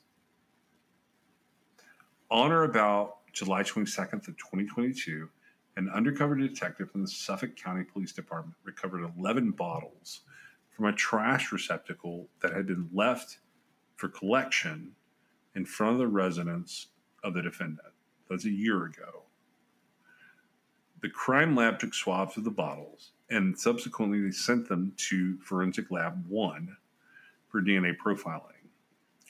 Based on these submissions, on or about February 24, 2023, Forensic Lab 1 was able to conclude that one of the DNA, DNA profiles generated from the aforementioned bottles taken from the defendant's residence included a female belonging to mitochondrial haplogroup K1C2, which is the same haplogroup as the female hairs recovered from the three victims.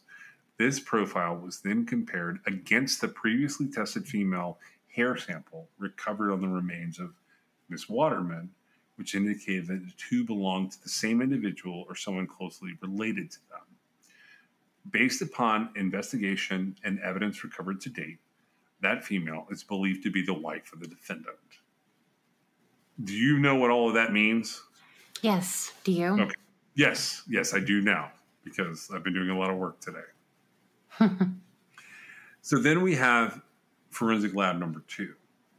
March 23rd, 2023, this year, the Suffolk County Crime Lab requested that forensic lab number two, they specialize in forensic mitochondrial analysis, that they conduct an additional independent analysis. And on or about June 12th of 2023, Forensic Lab 2 issued a report concluding that the DNA sample from the female recovered from the bottles outside the residence of the defendant, and we're going to assume in parenthetical expression that that is the defendant's wife, and then the female hairs on Amber indicate that the mitochondrial DNA profiles are are the same all compared positions common to and between samples specifically at a rate that would basically per the database they were using, which they used the uh, European DNA Profile Group Mitochondrial DNA Population Database, or EMPOP, exclude 99.98% of the North American population from the female hair. That is a hell of a confidence level.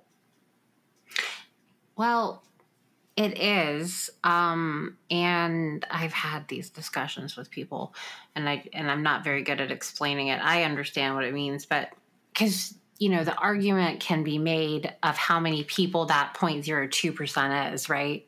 Yeah. And it's not. I mean, it's it's. I don't know what the number is. Um, but the exclusion number, or I don't know what that 0.02 percent is because you're talking about the female population, right? Yeah. And so that would oh, change North America, yeah. Okay. And so um it so the number would be substantial and people will say that's not good enough. The the issue is um this isn't a like this isn't a test where you're trying to find plucking out of obscurity, right? A person that belongs in this group. You're doing a direct comparison, right? Yeah, And you have two samples that you're comparing between. Absolutely. Right. And so the the statistical odds of them matching are very, very low. Okay. Yes. And so that's where um, I can't, I can never quite explain it in a way that can end an argument, but I don't really argue. I just want people to completely understand stuff. But it could be like a whole, the whole world could be there. And you're going to have a very small amount of people that's going to um, match, right? Yeah. And the fact that you were able to conduct this direct match and they match each other, one cannot be excluded as being part of this group, right? It means that like you're onto something, right? Yeah. Yeah, and it, they go a little bit further here. Um, they do one more comparison on this between Forensic Lab 1 and Forensic Lab 2. And then the conclusion for that section, because we're going to move on to something else. Based on what they said above that I was just talking to you about, and them excluding everyone else from being the female hair that is associated with Amber's body and with Megan Waterman's body, they decided they cannot exclude the defendant's wife. And they note that the defendant's wife, as previously mentioned, is out of state at the time of their disappearance and murders. Do you think that the uh, the his wife's hair was an oversight? On his part, Right. Yeah. Like, do you? I mean, because it it's strange. It is strange. I'm not, I don't know what I think about that yet, but their conclusion line is as such, it is likely that the burlap tape vehicles or other instrumentals utilized in furtherance of these murders came from the defendant's residence, where the wife also resides, or was transferred off of his clothing. I think that it probably came from the vehicle. That's what I'm thinking. Uh, she, because, uh, well, from what I've seen, uh, she has long hair, and Yeah. I know from experience that long hair ends up everywhere, and if you're It does. around it a lot, you don't even notice it. Yep, and uh, I have the same experience with my wife. Is that enough of a, a determining factor for you, or do you need one more thing? Because I'll give you one more thing. I'll take one more thing, but yeah, I mean, I'm I feel uh, really. I mean, somebody could explain this away if it's all it was. All right, all right. I'll give you one more thing. last, item on my list. During the exist, uh, during the initial examination of Megan's skeletal remains and the material she was wrapped in, the Suffolk County Crime Lab came up with a single male hair from the bottom of the burlap that had been used to wrap her body. On initial examination, the said hair revealed Caucasian and European characteristics, but the hair was unsuitable for further DNA analysis at the time. So they waited until technology caught up with them. This hair was submitted for further DNA analysis on or about July 31st, 2020. Forensic lab number one that we already talked about, they were able to generate a DNA profile for the hair that was recovered from the bottom of that burlap. Specifically, they determined that this hair group belonged to a male in mitochondrial haplogroup V7A. Following the discovery of the Chevrolet Avalanche, which was registered to the defendant, and the investigation of all these cellular records we've been talking about, they decided that they would recover something from him. In honor about January 26, 2023, a surveillance team observed and recovered a pizza box thrown away by the defendant into a garbage can located in front of 385 Fifth Avenue in Manhattan. And then they give us a bunch of pictures of the trash can and the pizza box, documenting how they got it. This pizza box was sent to the Suffolk County Crime Lab for analysis, where a swab was taken from the leftover pizza crust. On or about March 23rd, 2023, the Suffolk County Crime Lab sent the swab from the pizza crust, which was abandoned by the defendant, to forensic lab number two. And guess what that said? That it matched him. 99.96% match came back on June 12, 2023, between the defendant and the male hair that was found on Megan Waterman. And then they go on to describe the fact that this guy has 92 gun permits. Oh, 92. I just want to throw that out there. Wait because a minute. I, Is that in here? It's on page 31. Oh, did you find page 31? Nope. Going by what they said in the press conference and the fact that it wraps up saying surveillance, access, history of possessing firearms.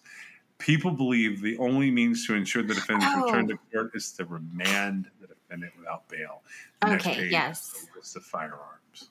Okay, yeah, you're right. Um, he had 92. and they slid that in like it was nothing. Yeah, uh, okay, all right, I don't want to get into this whole thing, but like, guns are owned, right, by people. Guns, guns are owned by people, but ninety-two what? is a lot. That is like this guy spent his entire life collecting them, or pension on them. He, uh, he, you know, he you, he went to high school with the Baldwin brothers. I just want to throw that out there. I know. I think everybody on Earth knows that. I was just looking at that going, what? And he looks exactly the same kind of like Shrek in all of his pictures.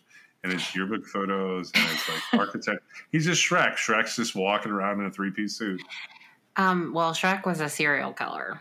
And uh, from what I gather, a very scary one. Now, did you notice anything that was um, like obviously missing except for page 31?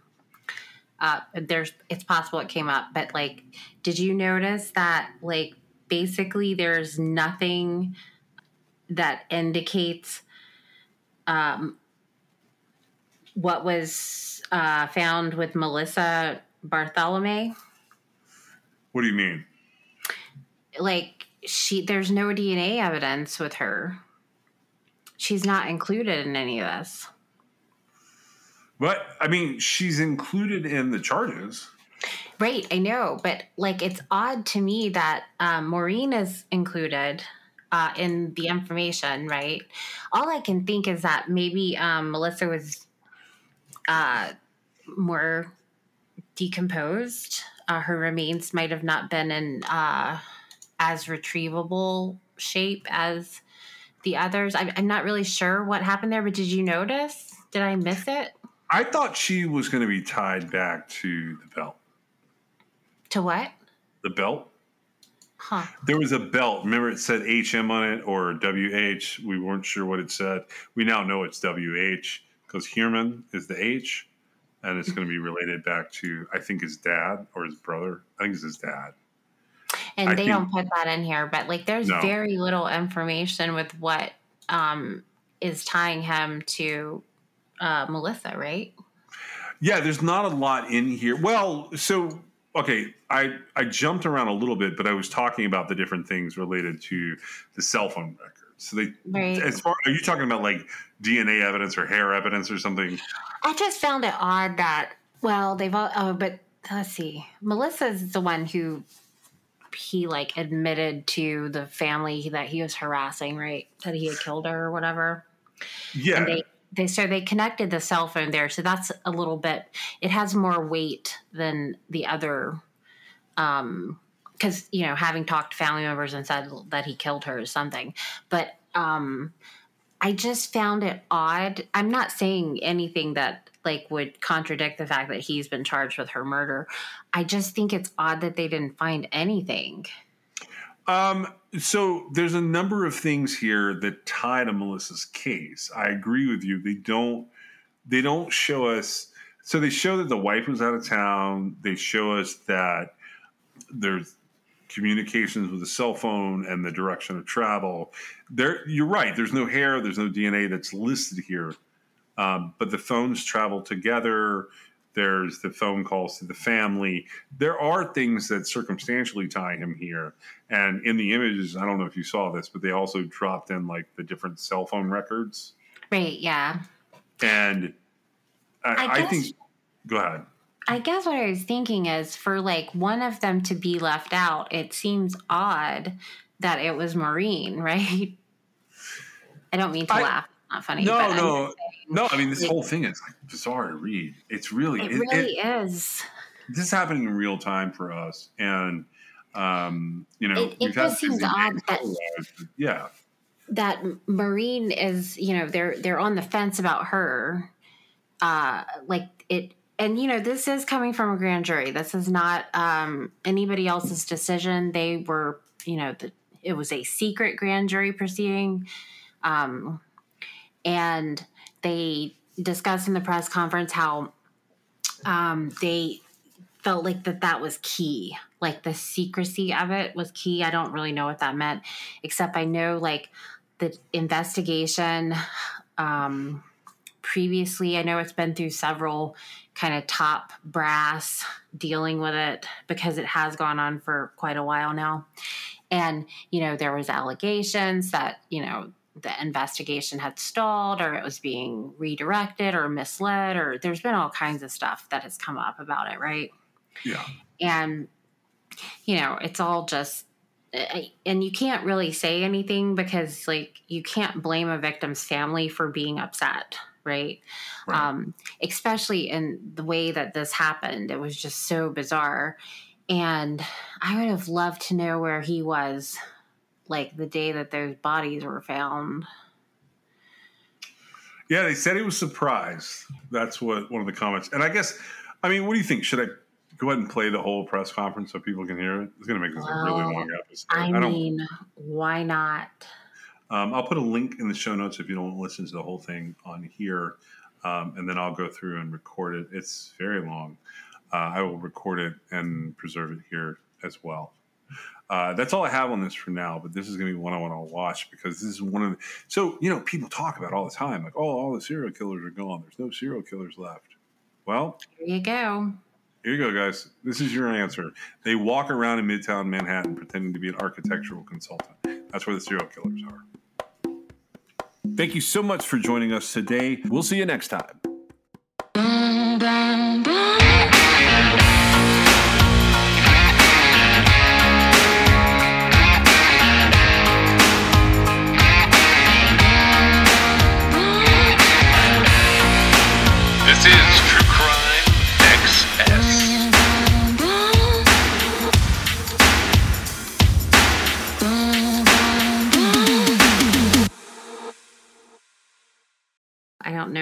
think we need a long one here. We we're not going to say. Her, are we going to say her name yet?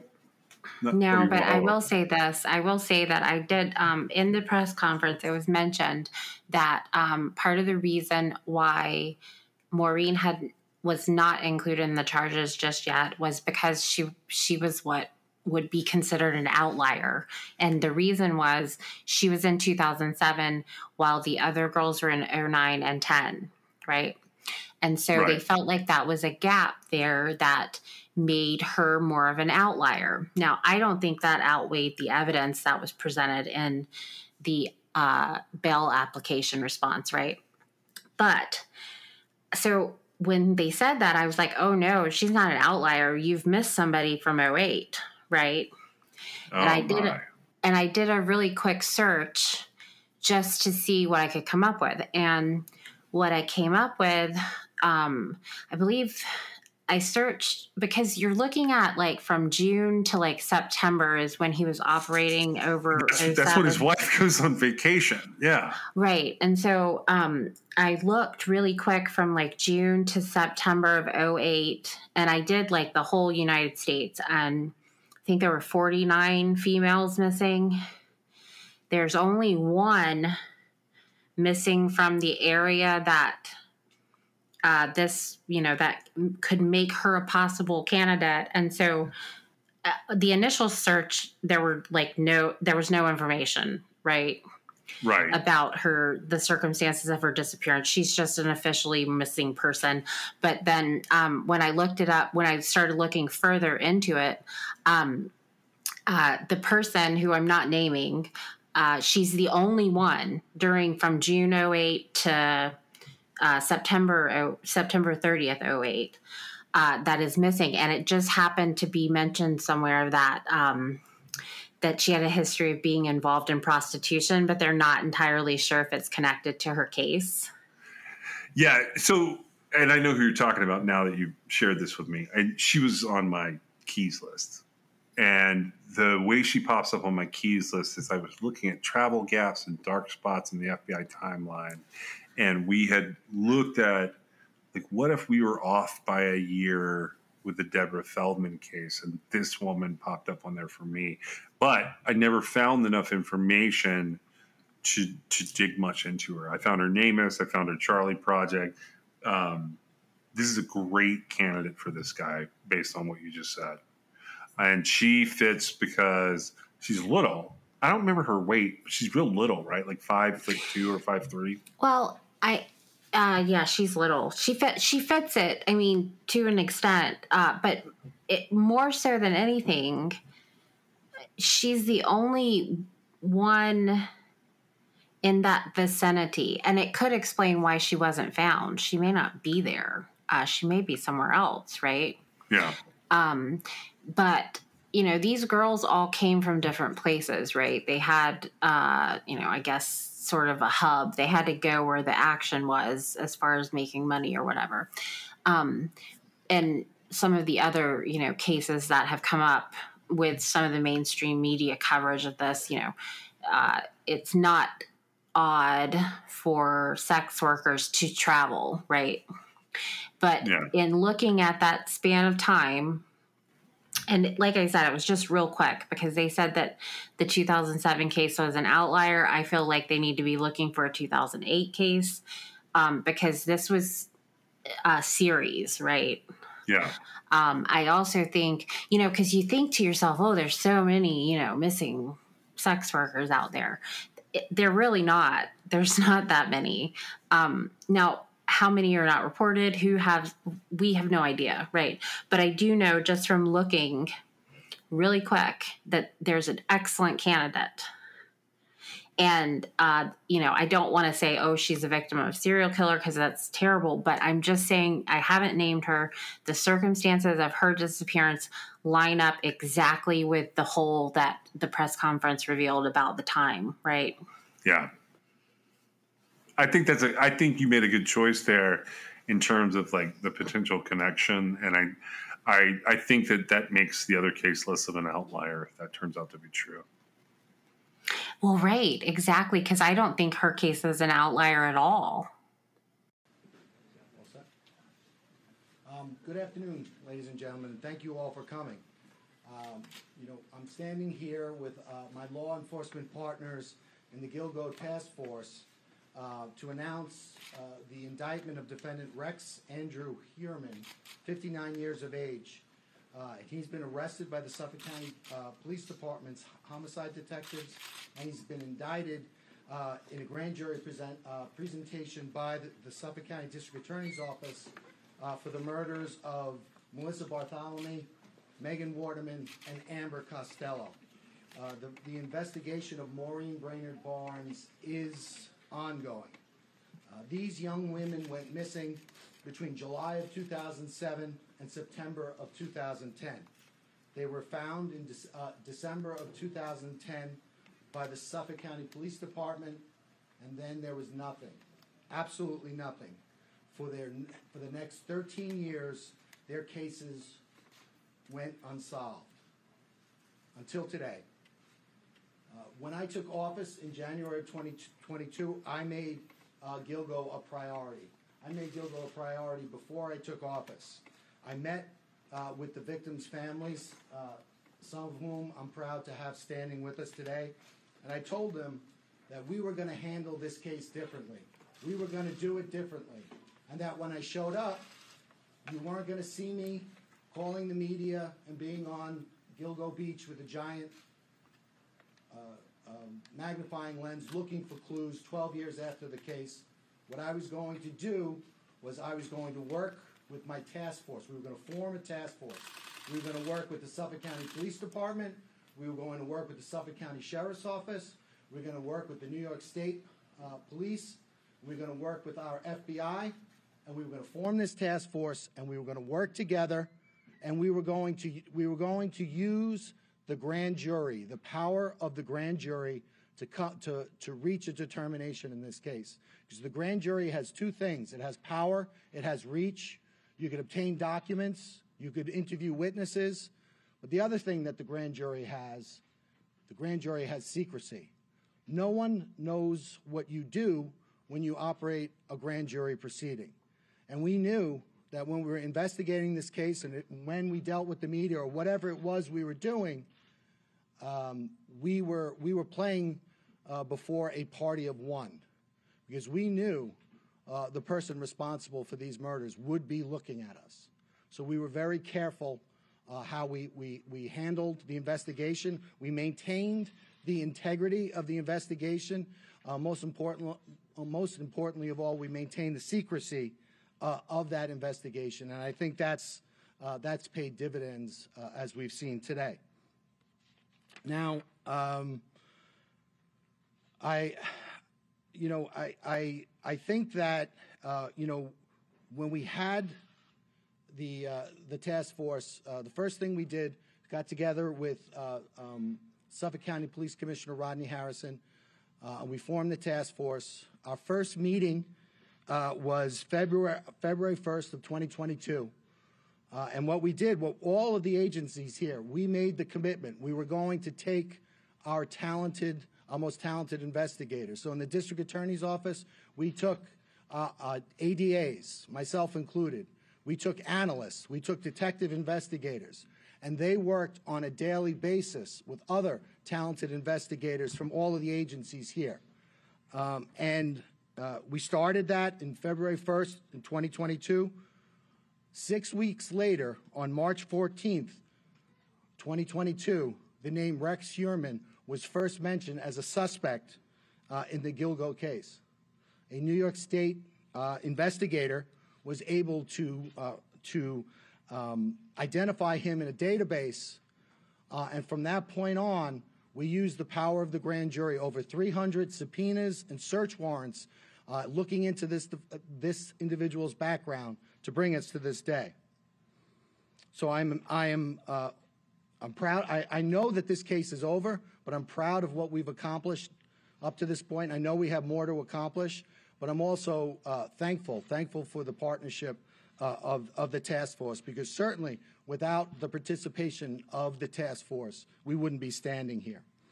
Um, you know, before I, I, you know, I thank some some folks and, and turn it over to uh, to our, our partners, I just want to talk a little bit about the, the evidence in the case.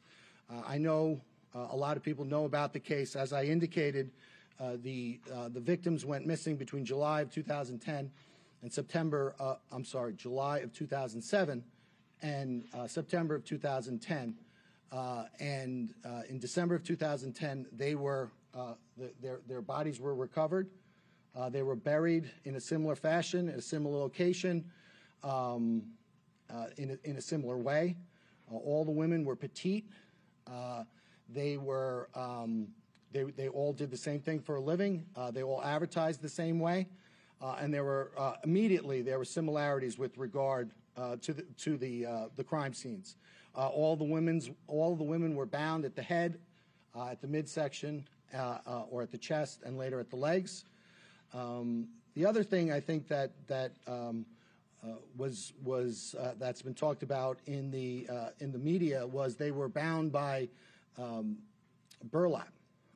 That has taken a life of its own in the media, and the burlap has has been described or thought to be uh, the burlap that's used at a nursery for uh, that's not the burlap that was used in this case the burlap is it was camouflage burlap uh, used for duck blinds of hunting um, uh, so uh, obviously it, it, it, was used to hide, uh, purposely hide the bodies. Um, one thing that became immediately apparent uh, th- was at the time of the each of the murders, uh, the murderer, the, the defendant Heuermann, he got a, a he got a, a cell phone and a burner phone, which which is prepaid and anonymous, and for each of the murders, he got an individual burner phone, and he used that to communicate with the victims. Uh, then, shortly after uh, the death of the victims, uh, he then would uh, would get rid of the burner phone.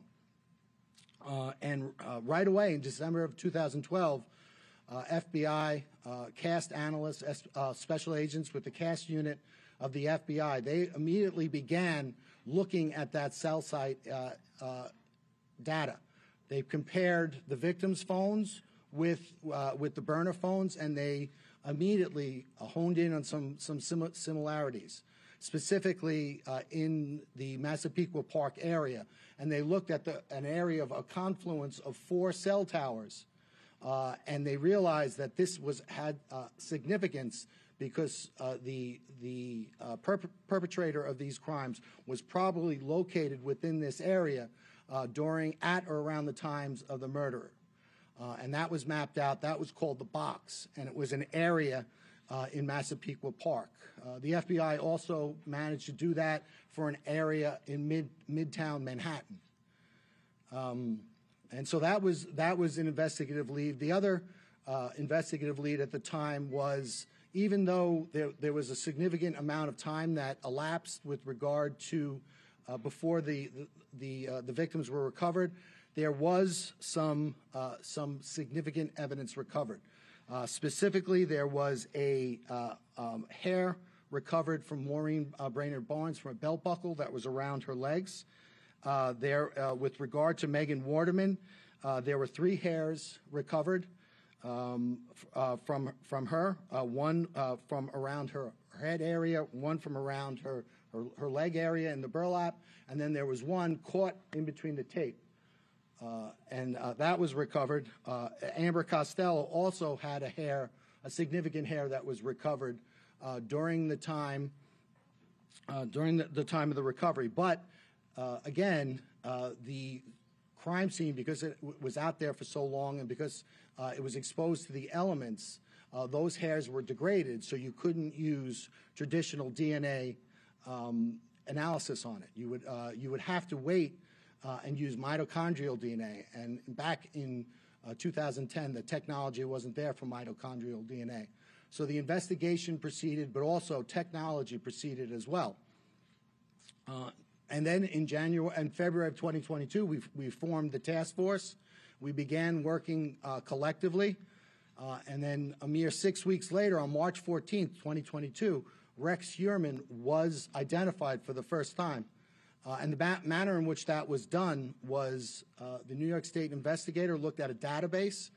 Uh, Amber Costello, the day before her uh, disappearance on September 1st, uh, 2010, uh, she she um, met with an, an individual for the purposes of, of having him pay her money for, for her services. Um, but she, uh, she would involve, she involved herself in a ruse where once the, the individual gave her, uh, gave her money, and uh, uh, other individuals came into the, the house, pretended to be significant others, confronted the individual, uh, with the purpose of, of making that individual uncomfortable, having him leave without retrieving his money. And that's exactly what happened. Uh, so that individual was identified as, as a person who was between 6'4 and 6'6, uh, a, a large man, thickly built, not necessarily overly muscular, but just a naturally uh, big person with glasses, white, uh, and, and dark hair. Uh, also of significance was um, that the fact that he was driving a dark-colored black uh, uh, uh, first uh, first generation uh, Chevrolet Avalanche with a, a, a very uh, unique feature that was between the, the it's a pickup truck, so it was between the cab and the bed, uh, and that was identified. Again, that was back in uh, 2010. Uh, but it, it wasn't until uh, March of, of, of 2022 uh, that that database was by was was dis- was searched by the, the task force, and this individual uh, uh, was was identified. Uh, that uh, that individual was uh, Rex Heuermann, the defendant, and right away there were some commonalities that came right to the fore. Rex Heuermann, 6'4", largely uh, a large person, not necessarily uh, muscular, but a, a very uh, physically large person. Uh, he has glasses. Uh, he has he has that the dark hair, and also of particular note, he owned at the time that first generation Chevy Avalanche. Uh, but there was more. Uh, he lived at 105 First Avenue, which was located within that box area that the FBI first uh, discovered in, in 2012. Uh, but there was more. Uh, also, he worked at the time at an architect as an uh, he owned his own architectural firm at an address at 19 West 36th Street in Midtown Manhattan, and that was also the area of interest that was identified by the FBI in 2012. Uh, again, that was March 14th, uh, 2022. Uh, and from that point on, our, our partners and uh, my office, we used the grand jury to continue to investigate, and we executed over 300 subpoenas, search warrants pertaining to this individual to find out more information. Uh, one of the things that we did is we followed him because we wanted to get an abandonment sample of his DNA, uh, which we were able to do. Uh, we also got uh, DNA samples, abandonment samples from his family. And then we went back and we got mitochondrial DNA testing. And with regard to, um, you know, and, you know, uh, there's an, there's a, uh, an aspect of New York State law that doesn't allow me to talk about DNA testing, uh, specifically at press conferences. It's, um, so I can't do that. However, at the, um, at the uh, uh, arraignment, uh, and also when we filed our bail letter, we talked about the significance of that uh, evidence. So if anyone needs to see that, but but suffice to say, that evidence was, was significant, especially with regard to the other evidence that we had developed. But it was there was uh, another interesting aspect. We looked at the Heuermann family uh, travel records, and we learned that during the murders of uh, the last three women, um, Barthelemy, Waterman, and Costello, that during the commission of those murders, the, the, uh, the defendant's wife and children were, out, were out of New York State, and he was alone in the tri state area. Uh, we also went back and looked at his cell site records, and we, were, we, we compared his personal cell site records with that of the four target phones, and we saw that there was areas of commonality. In other words, that whenever the, the target phones would, uh, would, would bounce off a cell tower, if, if the uh, Heuermann uh, personal phone uh, bounced off a, a, a, tower, it was always consistent and in close proximity uh, with the target phones. And at no time was there ever an instant where those target phones were, for instance, in New Jersey while uh, the defendant was, was on Long Island. Uh, so that was completely um, uh, consistent. The other thing that we looked at was uh, we looked at his use of burner phones. Uh, and we, we followed using the grand jury, using the great investigative help from our partners. We followed his use of burner phones. We were able to uh, identify seven separate burner phones that he used. We were able to use fictitious uh, or fraudulent email addresses and get Google warrants. And from there, we got his searches. Uh, and we learned uh, what, we, what, uh, the individ- what the defendant was searching. Uh, in a 14 month period, he had over 200 searches pertaining to uh, the Gilgo investigation. Uh, not only uh, was he looking at uh, in- investigative insight, uh, he was looking, trying to figure out how is the task force using cell phones to try to figure out what's happening. What are the developments with regard to the task force? And this, uh, this really um, um, supported our decision to keep our investigative um, focus secret because we knew that one person would be watching and we didn't want to give him uh, any insight into what we were doing. And we also didn't want him to know just how close we were getting.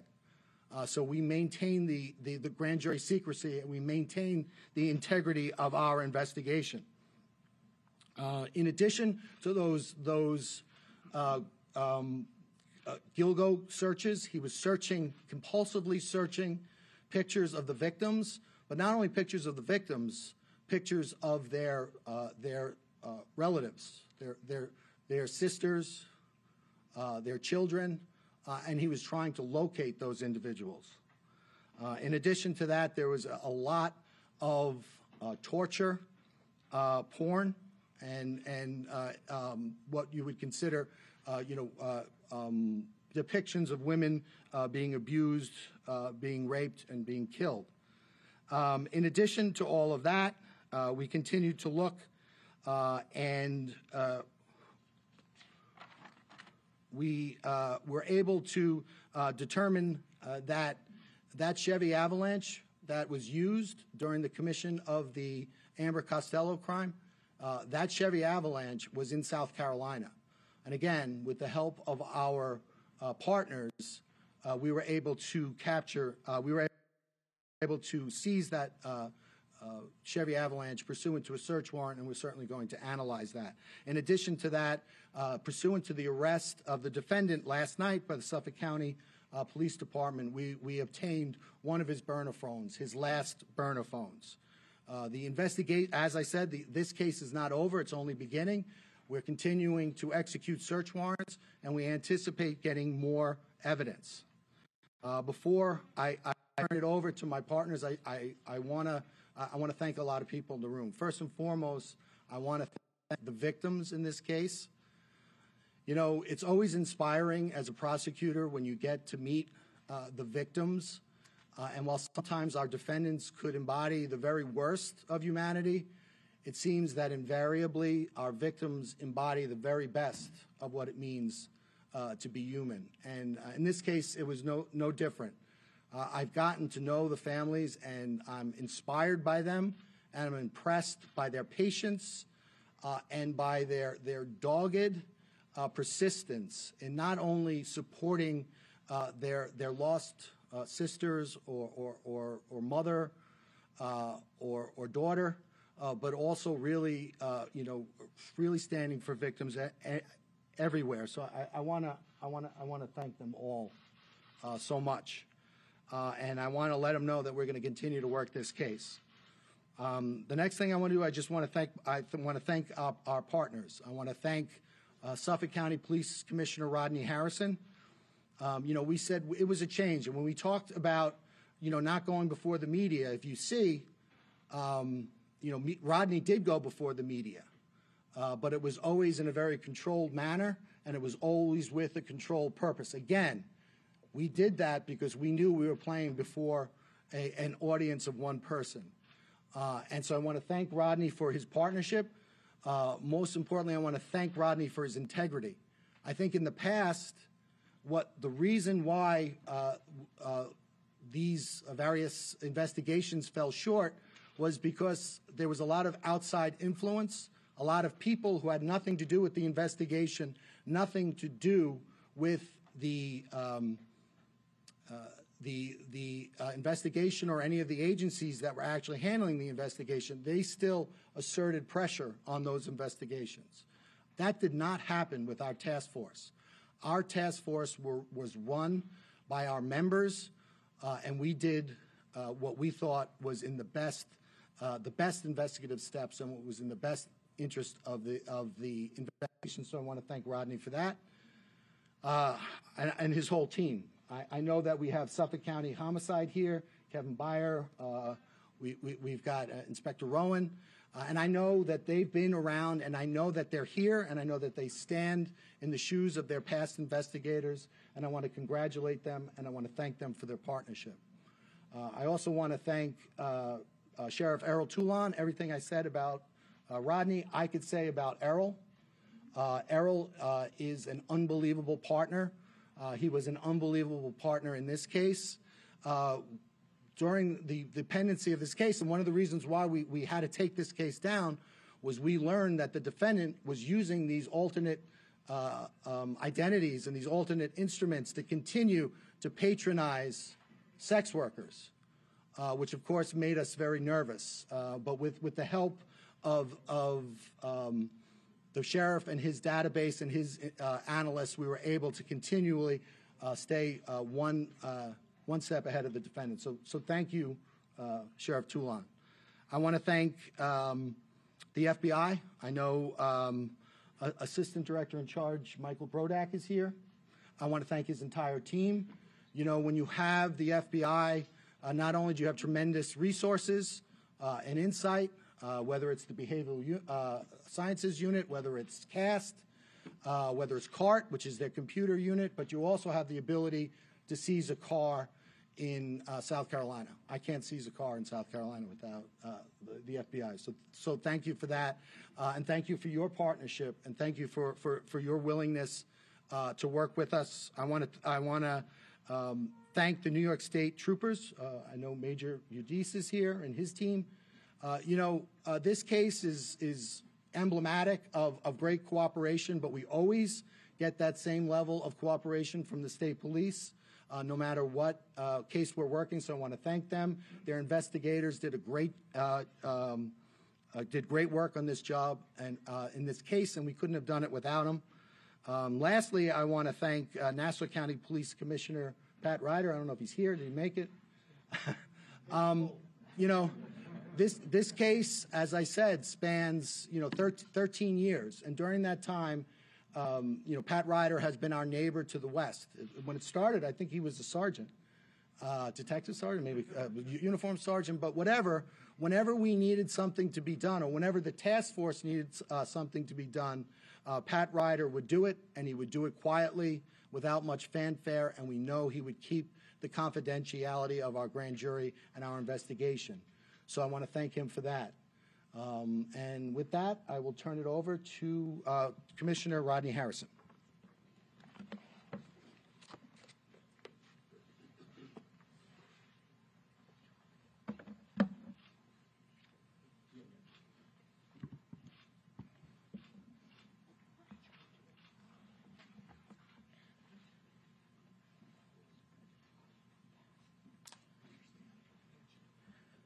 Good afternoon. Today is a good day. And before I acknowledge the individuals that had a role in getting to this place, I would first and foremost like to offer my deepest condolences to the family members. To the family members of Amber Costello, Melissa Barthelemy, Megan Waterman. Can only imagine what you had to endure over the last decade regarding knowing that your killer was still loose. God bless you. So I've had, I've had the privilege of being the police commissioner nearly about two years now, and uh, I have had that investigative experience in the NYPD uh, as a detective, as the chief of detectives, and when I was going through the process of being the police commissioner, my engagement with the county executive was I was very familiar with this unfortunate homicides.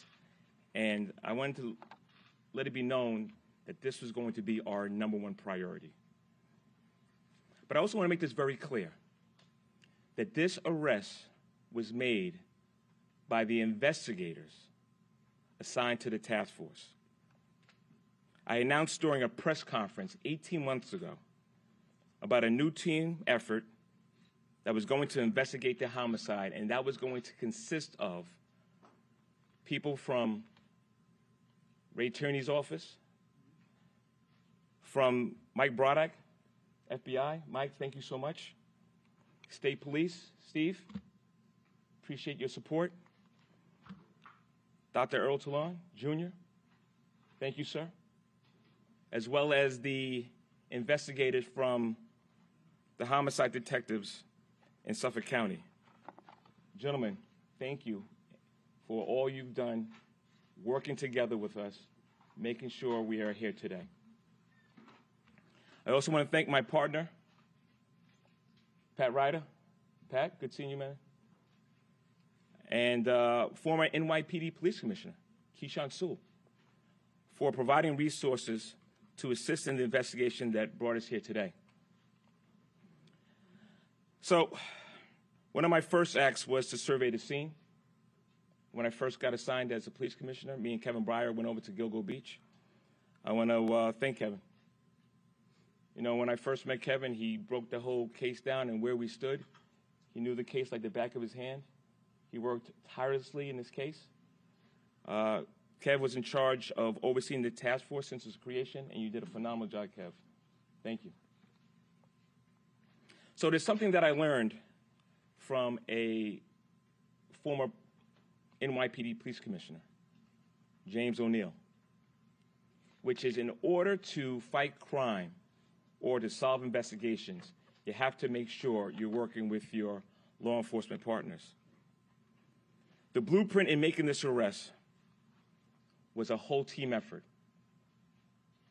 Everybody left their egos at the door and made sure that they brought the knowledge and the resources to this investigation.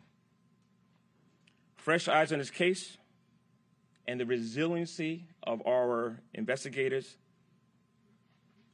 allowed us to identify Rex Heuermann.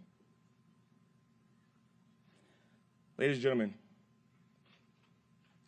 Rex Heuermann is a demon that walks among us, a predator that ruined families. And if not for the members of this task force, he would still be on the streets today. However, even with this arrest, we're not done. There's more work to do in this investigation regarding the other victims of the Gilgo Beach bodies that were discovered. I'm going to encourage anybody that still has information, call our Crime Stoppers hotline, 1 800 220 TIPS. I want to recognize and thank my Chief of Detectives, John. Thank you for your great work. Deputy Police Commissioner Anthony Carter, both of you who provided update information regarding the case and let it be known if there was any resources that they needed that you brought it to my attention. Since the discovery of the first victim, there's been a lot of scrutiny and criticism regarding how this investigation was handled. I will tell you this the investigators were never discouraged. They continued and, and uncovered evidence and followed leads. They never stopped working and will continue to work tirelessly until we bring justice to all the families involved. Last but not least, I want to thank my predecessors uh, that came before me, the work that they did. I want to thank them for really uh, laying the foundation that helped us get to here today. Good afternoon. My name is Michael Brodak. I'm the FBI Special Agent in charge of the New York office's Criminal Division. The FBI expanded its full set of resources in support of our local and state partners to advance this investigation. The charges show that we can overcome the most difficult challenges when federal, state, and local law enforcement work together under one task force. While nothing can fill the void caused by the loss of a loved one, through today's announcement, we are hopeful that the families of the victims begin to experience a sense of peace, closure, and justice, and that the general public feels safer knowing that an alleged killer is no longer roaming free. The actions taken today should serve as a reminder that the FBI, along with our law enforcement partners, will continue to be resolute in our determination to bring all offenders to justice, no matter how many years has passed. I would like to thank Suffolk County District Attorney Ray Tierney and his prosecution team, Suffolk County Police Commissioner Rodney Harrison and the Suffolk County Police Department, the New York State Police, and the investigators and staff of the FBI New York Field Office, including the Long Island Violent Crime Task Force. Thank you.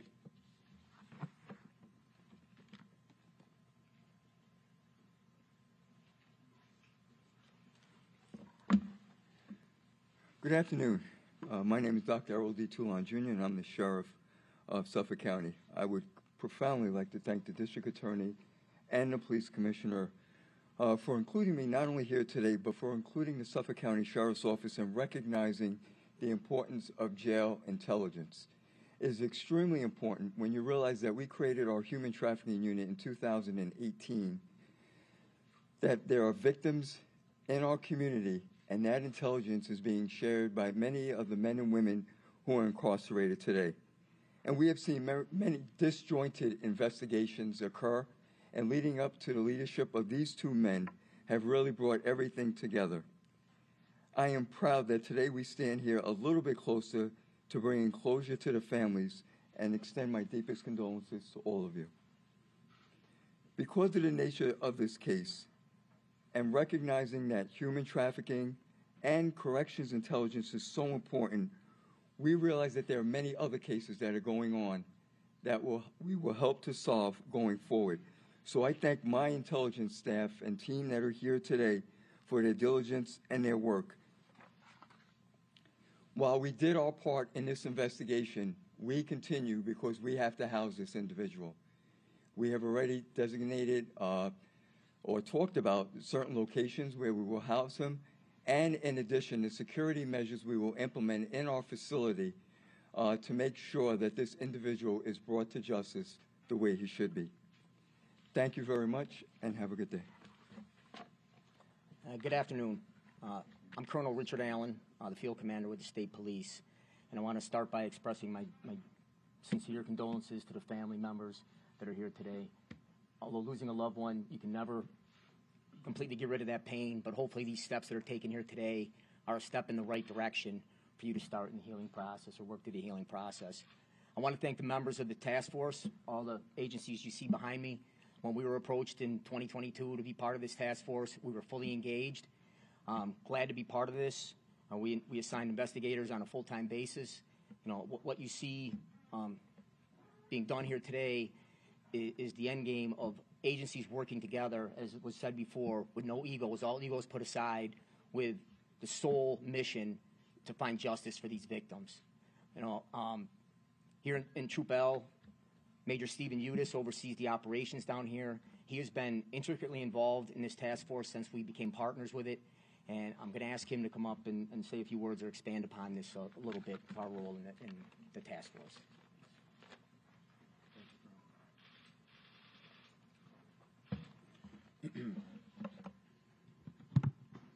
Thank you, Colonel. Good afternoon. I'm Major Steve Udis, New York State Police, Troop L, Long Island Troop Commander. I'd like to take this opportunity to start off by acknowledging the DA, Ray Tierney, and Commissioner Rodney Harrison for having the vision to see that forming a task force might breathe new light into this investigation. The state police were asked in early 2022 to join this task force, and once requested, we were more than willing to do so. We were also very pleased that we were able to make some very meaningful contributions in this case to help propel it forward. I'd like to take this opportunity to thank all of the task force members from the different agencies and congratulate them on a job well done. I think this case represents an example of what we as law enforcement can do when we pool our resources together and we work together. I would also like to mention the state police member assigned to this task force. You were provided with a mission, and that mission was to participate in this task force, put everything else that you were doing aside, assume, place 100% of your attention on this case, and help push this case forward. You more than accomplished that mission. I congratulate you on a job well done, and I commend you for your outstanding work. To the families, I'd like to say that on behalf of myself and the New York State Police, we offer you our deepest condolences. We recognize that these crimes may have happened years ago, but that pain continues. Our hope is that this development today provides you with some relief and some comfort, knowing that the person responsible for, the, for your loved one's death is now being held accountable, and he's no longer a threat to anyone else in society. I want you to know, additionally, that the state police is not done here.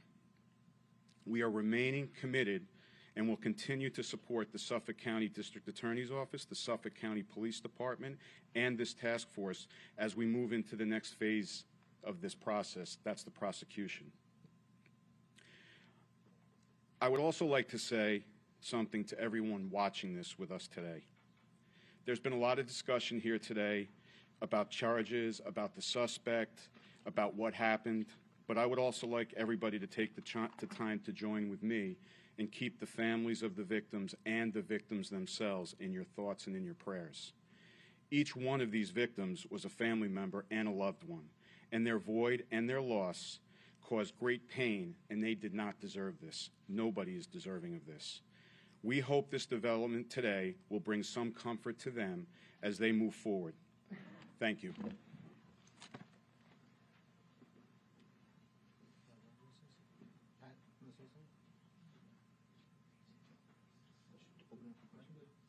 Uh, Does anybody have any questions? Um, DA, in court you said uh, that um, the investigation had to be cut short at one point because of, I think you were A, um, fearing the defendant may flee, but more importantly,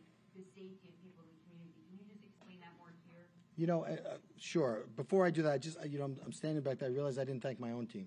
Um, so, uh, so I, I want to thank, uh, I want to thank my chief investigator, Rich Zacharis, uh, who is, uh, without, I am so lucky to have. I want to thank Nick Santamartino, ADA Nick Santamartino, ADA Michelle Haddad, ADA Andrew Lee.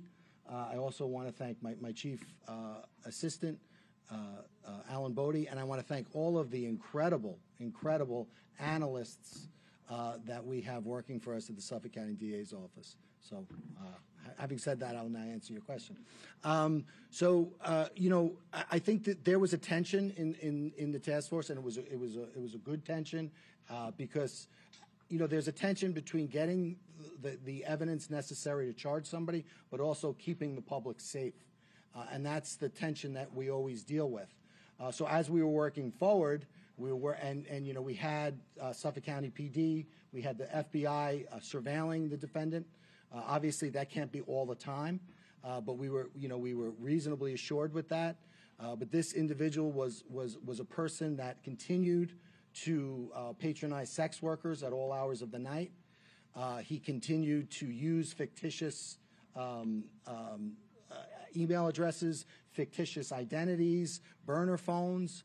Uh, and so as we, we worked through the case uh, and we got closer and closer, uh, all of a sudden, and we built the evidence, suddenly the balance tips in favor of, of public safety. So, you know, I think we, we wanted, we all wanted as a task force to continue it, but I think collectively we felt that it was time uh, to, to, you know, to strike that balance and, and, and to take him off the street. So that's what we did.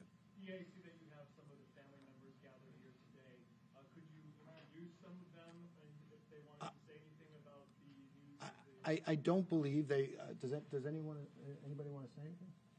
No, they're they're here. They're they're. I could tell you they're the Waterman, uh, uh, Barthelemy, and Brainard Barnes uh, family members, but uh, they're here they're here first and foremost to support uh, their loved ones, and we're- we're, we're happy and grateful to have them here. Are you looking at any other people? Do you believe that there are multiple people responsible for the remains for the murders? The, uh, this, this portion had to deal with the deaths of these four young women, uh, and that's what we focused on. That was what the grand jury investigation was focused on. I talked about the commonalities, uh, and the commonalities, uh, uh, all of those commonalities that we talked to were uh, unique to these uh, four separate cases. Uh, so that's what we're uh, working on. I think the other uh, members of the task force said, you know, we're, go- we're going to continue, you know, and continue to work and investigate and try to get a small measure of closure for all the victims' families. But for right now, uh, this defendant, uh, it's this defendant with these these these uh, these four victims. The other remains, is there a relationship between the, the person, the juryman and the other remains, other than the four women?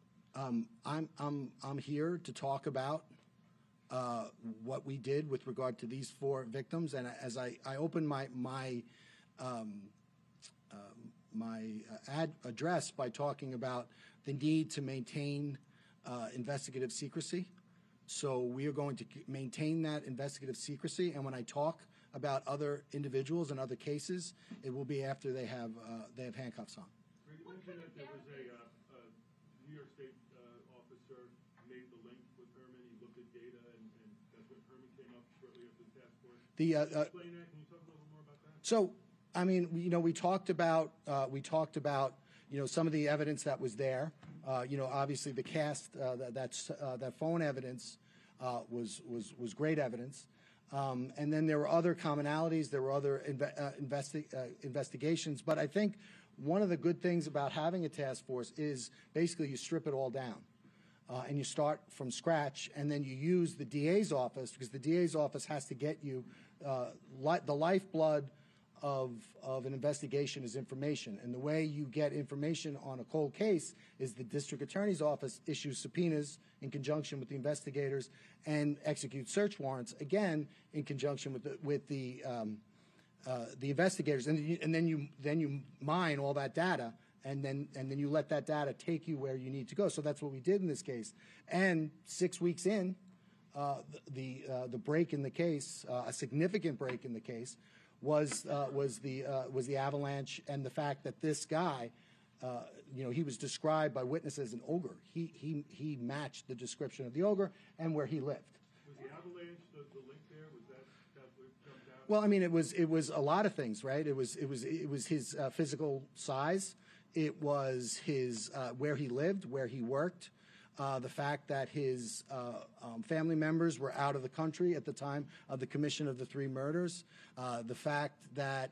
Um, he, he now then you start looking into him and then you start getting burner phones. Well, he has uh, we had up to seven burner phones. He's using these fi- fictitious email addresses.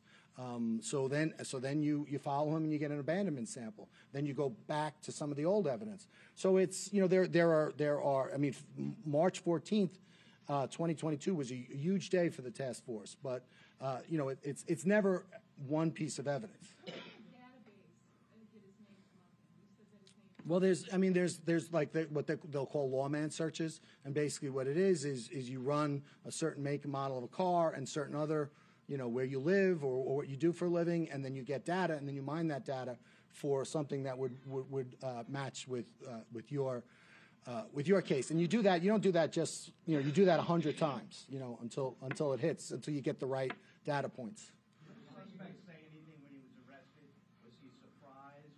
Did he uh, admit to the murders? So we can't we, we can't talk about um, we can't talk about uh, ethically in New York. We can't talk about any statements the defendant made, but he uh, you know he made. Uh, we- we're not turning over any statements. Uh, so, Surprised? um, I would say he was yes. You mentioned a unique feature that helped you track down the, uh, the avalanche. Yeah. So the, in between the in between the bed and the and the and the, the cab, there's like a little triangular uh, um, ornament almost, and it, it's it's unique in the way it's configured. It's unique to to the Avalanche. It was unique to the Avalanche at that time. uh, and that was something that was pointed out by, by witnesses. What? Well, you know, the investigation is, is continuing, and, and I would never say never. Um, and we're going to continue to look at, again, now, th- this is a a watershed event in the, in, in this case. Uh, and so we've now, uh, are going out and we're, we're ex- executing more search warrants. We'll get more information, more data, and, you know, together, uh, we'll look at that and see where it leads. Can you share how the other victims' families are feeling today? I'm sorry? Did you speak to the other victims' families? Did they tell you how they're feeling today? Which uh, uh, so so this investigation had to do with um, uh, th- these these four victims. So we've been in touch with the four victims through the grand jury uh, process. Um, with regard to victims in general and, and other victims, uh, you know, who lost people in the vicinity of that area, you know, we speak uh, to to our victims all the time. But that that's those are conversations that we keep between ourselves.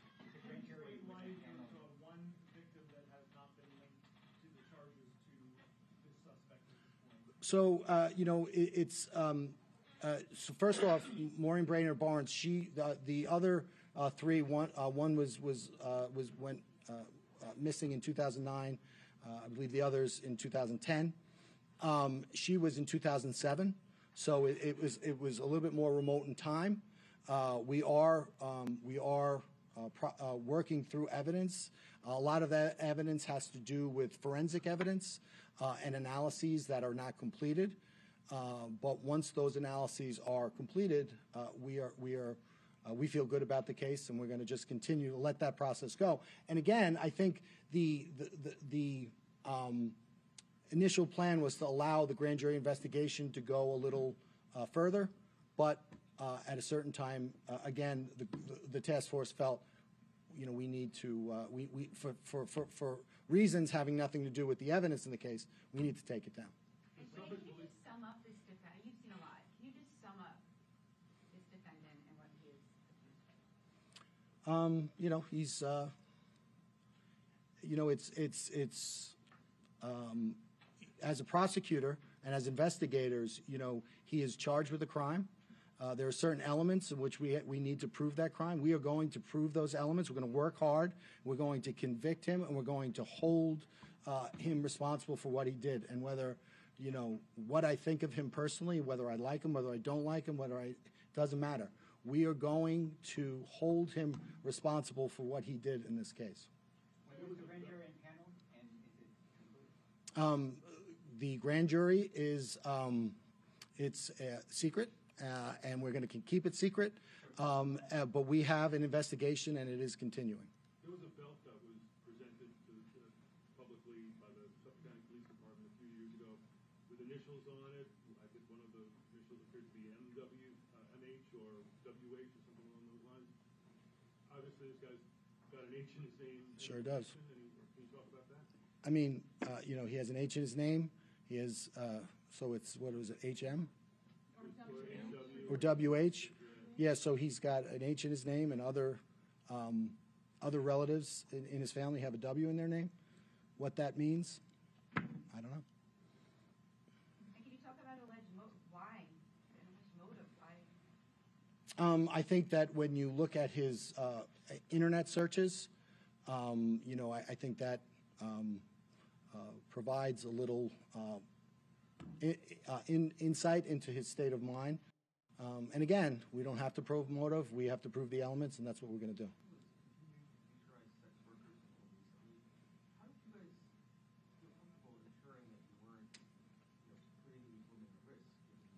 Well, uh, you know, you you uh, you know, you said women. Um, you know, with regard to the sex workers, what we did was uh, we we had them under surveillance. Uh, we had other means of monitoring him, uh, and again, it's uh, it's a um, it's a process, and and that process is you have to balance uh, the ability to to to, to find e- enough evidence to charge him and hold him responsible with the balance of keeping the public safe.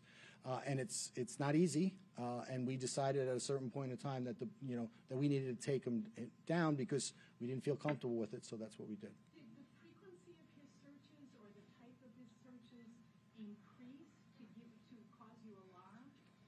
Um, I don't think it was so much. Uh, I don't. I don't think it was so much uh, uh, the searches. I think. I think that the conduct of the defendant was was very consistent.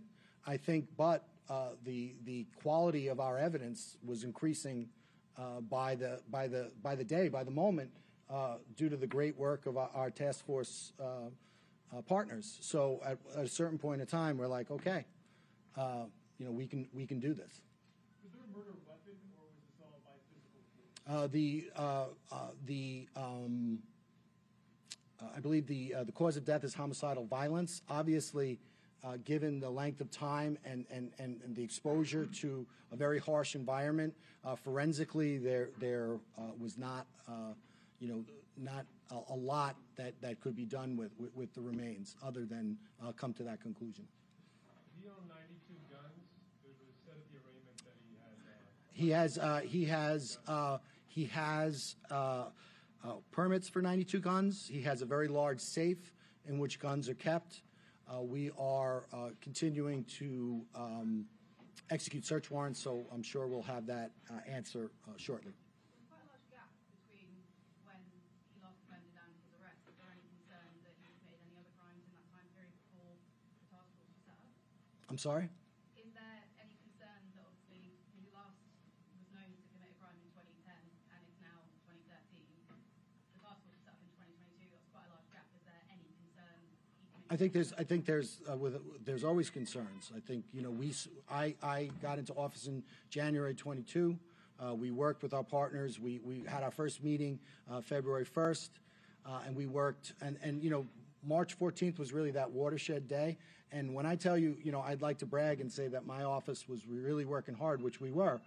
Uh, but no other agency was working any less hard than we were. Once we realized what we had and we realized the stakes, all of our partnership, uh, all of our partners really worked.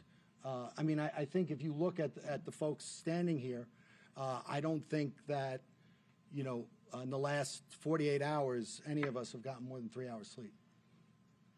Regarding um, Maureen Brainard Barnes, um, how much more do you need to actually tie into that? Uh, We are going to continue our investigation, and when we are prepared, when we have concluded that investigation, we will, uh, you know, we will, will bring that uh, to a conclusion, but we will not do it before. All right, thank you. You have one more? between all the search warrants and the subpoenas, were you ever, like, do you ever think that, that you were gonna lose them? Like, you know, reading between all the searching around and stuff? Like, I, I- you know, and I I don't want to tell you, uh, you know, exact uh, investigative techniques because they're, you know, again, part of the what, reasons why they're um, effective is because people don't necessarily know what that, uh, what, what it is exactly we do. But uh, always a concern, but given the professionalism of our partners, uh, their diligence and their commitment, uh, we felt good about, about the case, uh, or keeping the case going until we didn't, and then we took it down. Thank, thank you. Thanks, guys.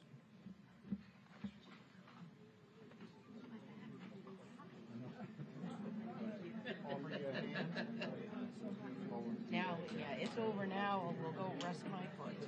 It's hot in here, boy.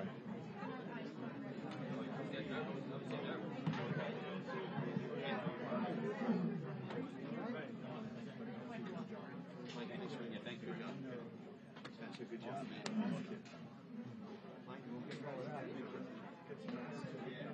Boss?